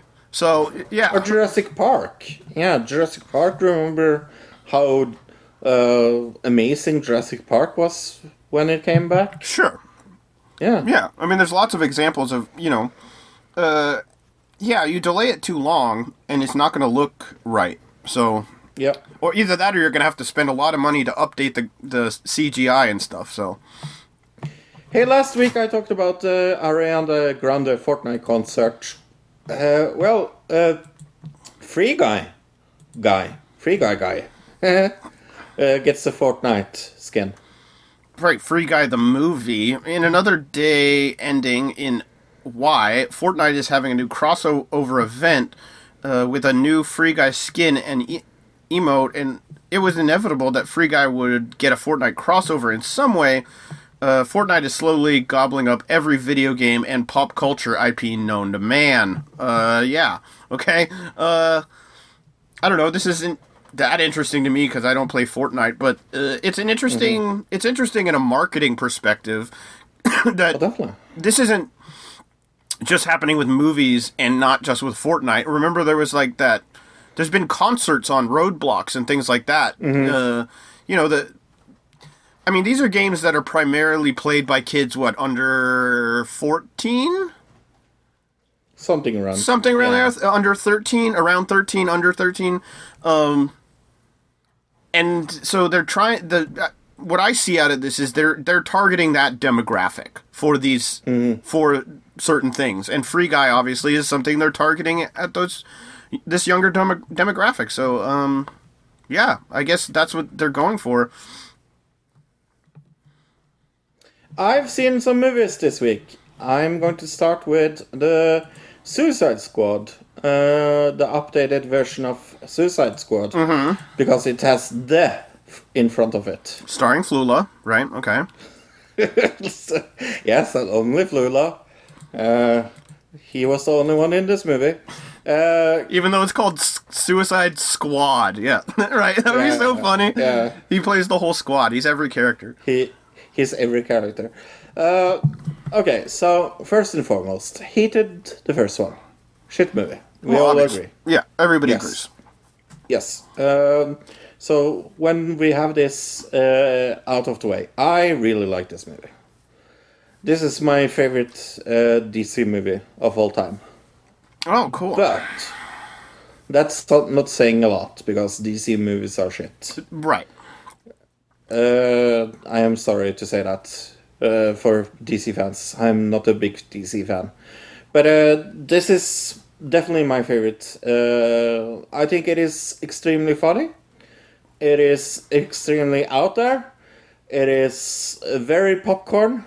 I think this has gotten uh, a lot of backflap because of uh, what is it is because it's a, a remake of the Suicide Squad way too early. I do agree on that, but Idris Elba was in, amazing in this. I will give you this look. John Cena was fucking amazing in this movie. I think this is John Cena's best movie so far. I think I heard that. Oh, I think you already told me that. But yeah. okay. Yeah, really like this. Uh, Val- Valoria Davis was fun. Sylvester Stallone, uh, very fun. Yeah, I, I, I- I just can't say uh, anything extremely bad about this. I will say that I do compare uh, DC and Marvel movies, and I, I will I will uh, heartily admit I am a bigger Marvel fan than I am a DC movie fan. But that's on the movie side of things. Story wise, I, I think this is just a extremely fun, upbeat movie, and I I'm going to maybe surprise people by giving this as uh, as high rating as I do, but I give it an eight. I, I, I stand behind that. It's it's really one of my favorite movies this year. I yeah, really I, I don't it. watch superhero movies, but and, and I don't know if it's just really good marketing or what, but I do kind of want to see this specific superhero movie. So Mhm. I don't know if that's just great marketing or th- that it, uh, like you said, it's it looks more just kind of um, fun and funny than a serious superhero movie. So Oh, it's uh, like if, if you if you go for having a serious uh, super movie, this is not your movie. right, If you like, if you want the fun romp, this is your movie. okay, cool, and that that's Yeah. totally what I yeah that's what I want to see. Uh, let's see, what did I see? I saw playing God, which I think we talked Yeah. about last week. We did because I saw that last week. Oh, right. Okay. Um, it's a. We talked about it. In, yeah, we talked about it in like the the extra movie round, right? Um, It's about a con, a couple of con artists, a brother and sister team, I guess, of con artists. Um, and they, the brother gets in a bunch of trouble with what? A, not a bookie, but like somebody who lends you money. Uh, he owes this guy a bunch of money. They they don't have the money to pay him, so they need to con somebody to get some money to pay this, you know, debt. Uh, otherwise, they say they're going to kill him. Obviously, so they find they find somebody who has a job for them. You know, a con con job, and it's this billionaire who has been spending what the last few years after his wife died um trying to find god and uh literally trying to find god in all the ways you can what ayahuasca and uh going to like a buddhist temple and meditating or you know all the what cliche ways of trying to find god but he's he's a billionaire so he can go wherever he wants and do all the ways of trying to find god uh, and so they come to him pretending to be angels and that say that they can introduce him to God. Um, Do you know why I thought I saw this last week, Look. uh, no. Because I saw it on a Wednesday, and I thought I I talked about it on the podcast last week because Because thought we did the show on. Tuesday. Yes. Okay. Well, we did the show on Tuesday when we both talked about it in at the end of the show, and we both Yes. said that was the movie we really wanted to see. Also, Yes, so and then I saw it on Wednesday, and I thought I thought talked about it. That's funny. okay. Well, what do you think about this? I guess I loved it. It was so fun. Pretty indie, you know, not like a high budget film in any way whatsoever, but the story is super fun. Uh, Alan Tudyk was so fun as a gangster in this role, and Alan Michael McKean, uh, Yeah, pretending to play God. God. Yeah. it was so funny. Really, really good. I really like this movie. and the ending has a pretty good twist ending, Yes. actually. Like, I, which didn't seem like this movie was a movie that would have that kind of ending, just because it's I you know, it's a comedy kind of um, heist movie. Uh, Those usually don't end in the way that this ended, but it. I really like that ending. Uh, I thought the whole thing wrapped up really well. Um, in the end, at the very end of the whole thing. So overall, let's see. I gave this a seven. I gave it a seven point five. Okay, yeah. I, I mean, I probably could be persuaded to go up to a seven point five, but I, I thought a 7 Well, I saw a movie that you have said I must must watch. Uh, it is Stalker or Blinders. Uh, uh, depends where where you see it, I guess. Uh, it's about uh, Andy that goes to Los Angeles, uh, where he befriends this rideshare driver called Roger. But uh, Roger is a little uh, strange, to say it mildly. Uh, I'm not going to uh, uh, spoil this movie for anybody, but holy fuck, this was one of my favorite movies this year. Look, I love this movie. Uh, you gave it an eight. I remember that because guess what? I gave it a nine. I I I just thought the I have to, oh I really want to talk about the twist at the ending there, but the twist at the ending is I didn't see it coming at all. Well, it's because it like double twists on you. Where like you see Yes. the twist and you're like, oh that yeah, that's the twist, and then they they Yeah. flip it back on you and go, nope, that wasn't the twist. This is the twist. Nope. This is the Yeah. twist on the twist. Yeah. Loved it. Nine. Maybe mm, one of my favorite movies this year. Yeah, it's definitely up there. Uh, very like I said, I think I ha- it has a possibility of being in the top five, but uh, you know we'll see. Oh, yeah. We're only halfway Definitely. through the year, kind of at this point, a Yeah, little yeah, over. Uh, I saw Enemies of the State, a documentary. Um, Without sound. Well, we'll talk about that in a sec. Let me review the movie first because I actually did see the movie. Uh, it's about a guy named Matt DeHart who was targeted by the government, by the U.S. government, uh, when he uh, for allegedly having uh, documents that revealed wrongdoing of the CIA. So they the government um, targeted him and his family. Uh, it is somewhat terrifying, right? Because this is all a real thing, uh, and also very um, interesting. I guess is the like i- it's a very good story. The documentary is put together well, but it is they're not trying to go out of the box of standard documentary filmmaking. So overall, I gave this a seven as well. But look, tell me uh, two sentences about your experience watching this movie for the first time. Well, it was on sale on YouTube Movies, so and I just saw it there. It was like pretty cheap. I think it was like six bucks, you know, five ninety nine, something like that, super cheap. And I was like, okay, whatever, I'll just buy that. And so I, I go and start to watch it, and the audio of the thing is totally fucked up. So I, you know, they have an option that like, uh, do you want a refund? And I, I say, I type in the refund thing, and it has options. Oh, and it says, "Is there an audio problem?" And I say, "Yep, there's an audio problem." And I get a thing back, and it says, "You already started watching the film. You can't get a refund." And I'm like, "I'm sorry, what? How would I know if there was an audio problem unless I had watched the film, right?" And at the time, the there was a thing on the movie that said how many people had watched it, and I was the only person. It had one view on the film because it had just come out. It was a brand new movie, um, or at least on on YouTube, uh, and so I waited a little bit. I think it was till the next day. And it said four people had watched it. And then I looked into the comments, and somebody else had said, uh, refund my money. I have no problem stopping my subscription uh, when I'm late. Another person saying there's hardly any audio. I can't hear the speaking at all. Um, and then somebody also wrote WTF and then just put do not rent, do not rent, do not rent with giant explan- exclamation points across like the comments.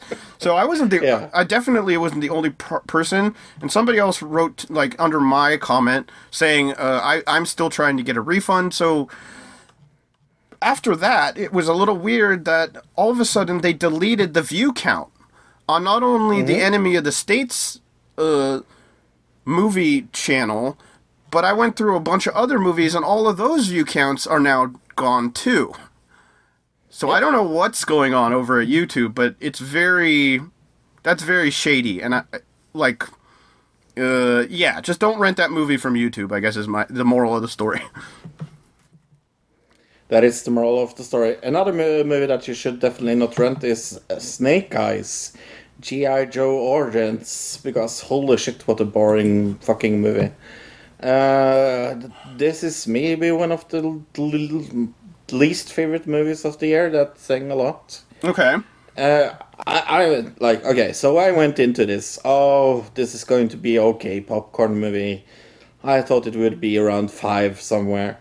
Uh, it's just extremely uninteresting.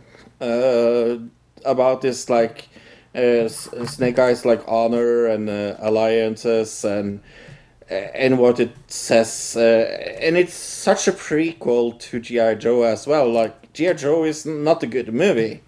So how do you make a prequel to a bad movie? Yeah, well, you make it even worse. So it's just a boring mess. I give it a four.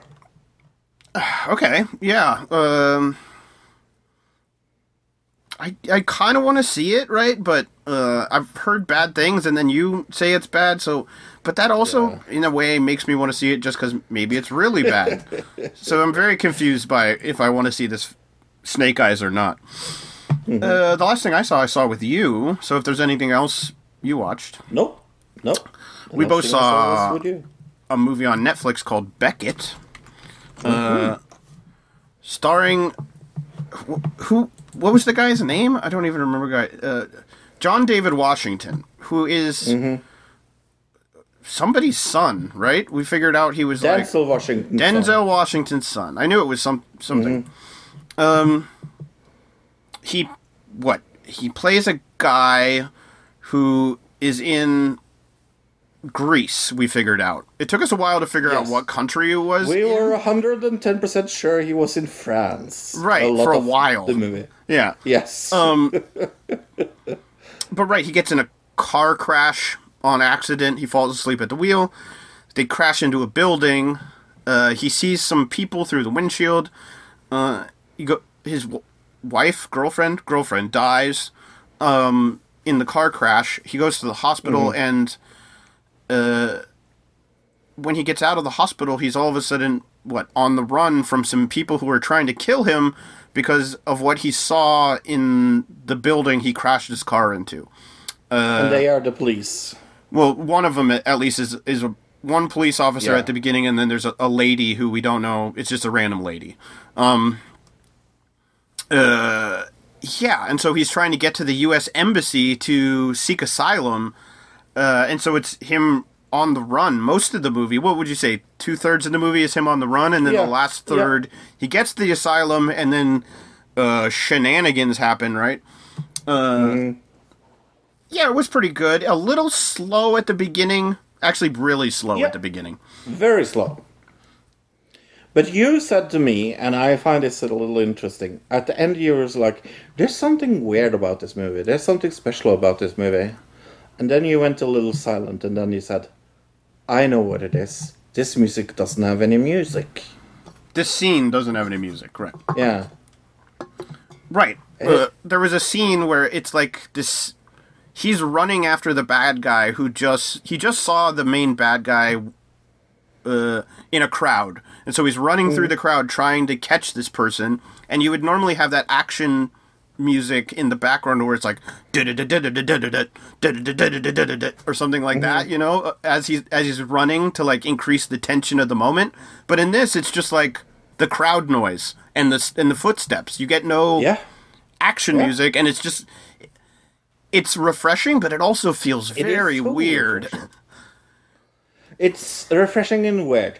I will say this is the most indie Netflix movie I have ever seen. I wouldn't say that at all, but No? No, I've seen a lot of really indie Netflix movies, but Oh uh, well, uh, what I mean is like this is made for Netflix, where it feels very indie as uh, uh, as well. oh, uh, I think it does. Uh, I, I don't know. I I haven't thought about that. I guess. Okay, but yeah, no, I am very much like this. Uh, what would you give it? Uh, I gave this a a six point five. Yeah, I gave it a seven point five.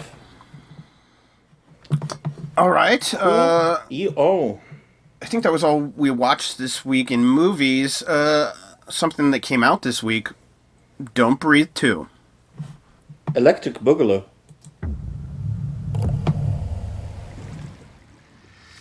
Water.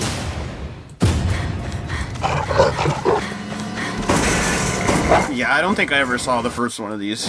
I I kind of looked into it, and I don't remember it at least. I love the first one. Failed. The gun is in my hand. Sorry. I'll make it next time. You almost got me, didn't you, boy? We had a lot of fun today. I could take her again next week. No. Home safer.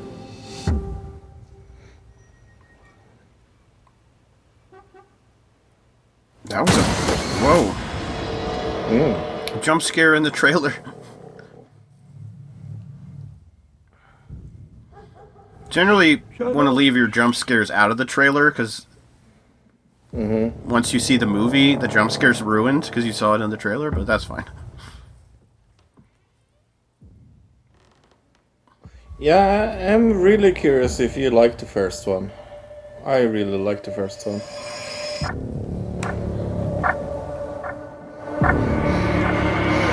But I have heard this is abysmal.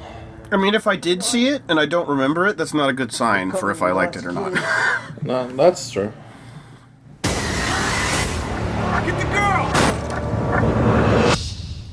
Not me you need to be scared of, little girl.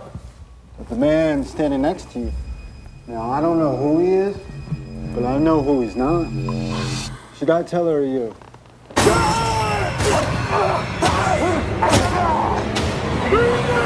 See, I feel like I would have remembered Stephen Lang in a movie like this, but mm.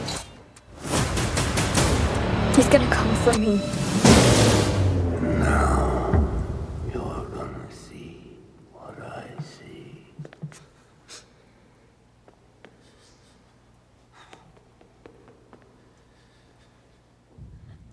I like this trailer. Makes it looks inter- interesting, at least. yeah, this part's a little s- like slow for a trailer. Have a bunch Yeah. of black blackness, but this might be like an extended trailer or something because it is what three minutes long. So Yeah. Don't speak. I don't know what you're saying. Like the that he knows where the, where they are standing because he can feel the waves. I like that. right, and you got the element surprise and everything. Yeah. Yeah, yeah. So, what is this Oscar-nominated movie all about, Luke? A blind veteran must use his military training to save a young orphan from a group of thugs who break into his home. Uh, 6.3 out of 10 on IMDb, 46% on Rotten Tomatoes, but 87% on Fandango, and 91% of Google users liked it. Those scores are from the top to the bottom, basically. Yeah, that's what I I like uh, about uh, watching this. It's like you either hate it or or you love it. Uh, for example, Jodie Flood, uh, she hated this movie, gave it uh, one star. Terrible movie. If you like the first Don't Breathe, I would not recommend you watching this one. It has absolutely, no relation or similarity to the original movie at all. I cannot comprehend why they wrote such a different story when viewers enjoyed what I've seen in the first movie. Instead, they choose to screen something completely different to uh, to uh, what one would expect. It's completely changed everything, and it might as well be a total different movie altogether. Unfortunately, Go That watch Blair. Witch, go watch Blair Witch Two and tell me. Yes. oh my god, I hate that movie. Uh, then uh, Arena Davis gave it five stars and said, "Just saw this movie in theaters, and it was the most definitely worth it. And I enjoyed thriller movies. The actors were great. The whole production of the movie was amazing, and definitely worth watching. It was unexpected turns at points you would think uh, that you would think." but it turned out to be something completely different, which I loved about it. There was not uh, there was not one time where I uh, wasn't intrigued to see what was going to happen uh, next, and not one boring moment. Ten out of ten would definitely recommend it. I was also recommend uh, watching it at the movie theaters for a better experience. Oh, that was a good lead into a couple that I got on the Facebook. Uh, Johnson Robinson says, "Where can I watch this movie? Because I don't want to go to the movie theaters." Um, so I'm getting. I mean, there were a lot of people talking about that on the Facebook. Uh, again, which like. I haven't seen a- like we I had seen a lot of that with movies that only came into theaters a few months ago, and it kind of died down, but now it's definitely back, like we had talked about in in the Mhm. news. Um, I got one from Crystal Roop says this movie was amazing. I would 100% recommend. We need more movies like this to be made. Um, Trudy Shaw says I'm not going to say it was good as the original, but it was an okay movie. Uh, and uh, Adrian Truska says, "Well, it's it's really not great. I wanted it to be. It has its cool moments for sure, but it's a bit dragged out. The first one was great. This one was kind of average, which with a few cool scenes here and there. Okay. Hmm. Also, yeah. I mean, it, it, it seems like that's kind of uh, run of the mill for a sequel to a horror movie. Is like it's just a little slightly Mhm. not as good as the the original. That's always how it is. hmm Also coming out this week, Respect, following the rise of uh, Rita Franklin's career from the child singing in her father's church choir to her international superdom. It's a remarkable true story of a music icon's journey to find her voice. Directed by Liesl Tommy, has 7 out of 10 on IMDb, 64% on Rotten Tomatoes, 92% of Google users like this movie, with uh, Jennifer Hudson in the lead as Aretha Franklin, Marlon Wayans, J- Mary J. Blige, uh, Queen Latifah is in this. uh, Buckley's chance, uh, lost and alone in the harsh Australian outback, 12 year old Ridley finds an unlikely ally in a wild dog. Together, they embark on a journey of adventure and survival to find their way home. 40% on Rotten Tomatoes, 2 out of 5 on Common Sense Media, 5 out of 10 on IMDb. Uh, yeah. Ema. Uh, Ema and Gaston, a young couple who adopt Polo, a young boy. However, they are unable to raise him and give him back. Uh, the couple must deal with the aftermath of, uh, of a failed adoption as their household, uh, household falls apart. Directed by Pablo Larraín. Uh, this has 6.8 out of 10 on IMDb, 89% on Rotten Tomatoes, 71% on Metacritic, 75% of Google users like this movie. It has uh, nobody I know of. the meaning of Hitler. An interrogation of the culture's fascination with Hitler and Nazism is set against the backdrop of the current rise of white supremacy and the normalization of anti Semitism and the weaponization of history itself. Uh, 86% on Rotten Tomatoes. That's pretty good. 7.5 out of 10 on IMDb. Uh, it's a documentary directed by Petra Epperlein and Michael Tucker. Let's talk about the the Jacksepticeye movie. I mean, oh, Free Guy. Uh, when a bank teller discovers he's an actual little background player in an open world video game, he decides to become uh, the hero of his own, one that he can rewrite himself. In a world where there's no limits, he has determined to save the day uh, his way before it's too late and maybe find a little romance. 83% of Metacritics Uh, six no, eighty-three percent on Rotten Tomatoes. Sorry about that. Sixty-four percent on Metacritic. Ninety percent of Google users like this movie, with uh, Ryan Reynolds, Jodie Comer, Pokimane, uh, and Jack Septiceye. Uh, yeah, what do we want to see? I I'm, I want to see Free Guy. I I want to see Free Guy as well. Okay. Uh, Audible trial. Oh wait, we didn't ever get anything from Audible trial, so we're still waiting for that. Uh, Aw. coming next week, news of the week, TV and movies of the week, uh, Emmy predictions for 2021. Uh, another digital review of Paw Patrol the movie. Uh, have you ever seen Paw Patrol before, Fro? I have sadly, yes. I've seen a f- an episode or two. Yeah. Um, yes, sadly I have. And Cooking with Paris, uh, episode three. Should we do some SummerSlam predictions? Is that funny? Um, I don't have any. I yeah, probably not because I don't even know what's going on. So that just kind of be boring. Luke doesn't follow wrestling at all. No. yeah, no, I, I'm I'm not super excited for SummerSlam. I am excited for for NXT though. I'm probably going to watch it still, but we'll see. Uh, let's see what's Depends. let's see who's on Cooking with Paris next. Uh, Nikki Glazer is going to be on the next. Oh yeah, the Cooking comedian. Yeah, Mm-hmm. yeah. You kind of like you no, you don't like her, right? Uh, I like I have no problem with any of her stand up. I just it's not not really my thing. Your cup of tea. Right. Like I, I there's not Yeah. never I've never seen her stand up or anything and been like, oh wow, that's amazing. So um, it's just Mm. like yeah, I, have never really been that into her as as a comedian. I think she's fine. She's uh, I I like some of her stuff. Oh okay. I I have a tendency to uh, think she's uh, uh, someone else, but uh, yeah, I don't really remember. She kind of looks like someone else. Oh, uh, sure. I mean, yeah, that happens with like celebrities who do like similar things and then like have the same, Mm-hmm. you know, hair or something. Yeah, I can understand that.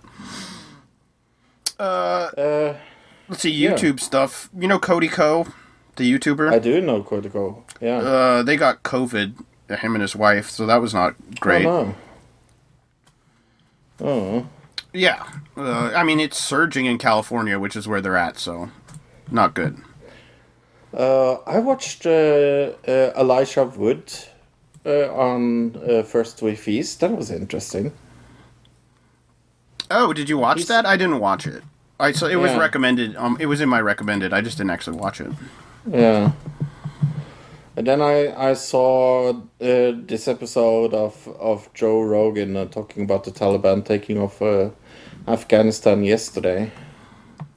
Uh, like the whole thing, or just like a clip of of him talking about that. Yeah, yeah.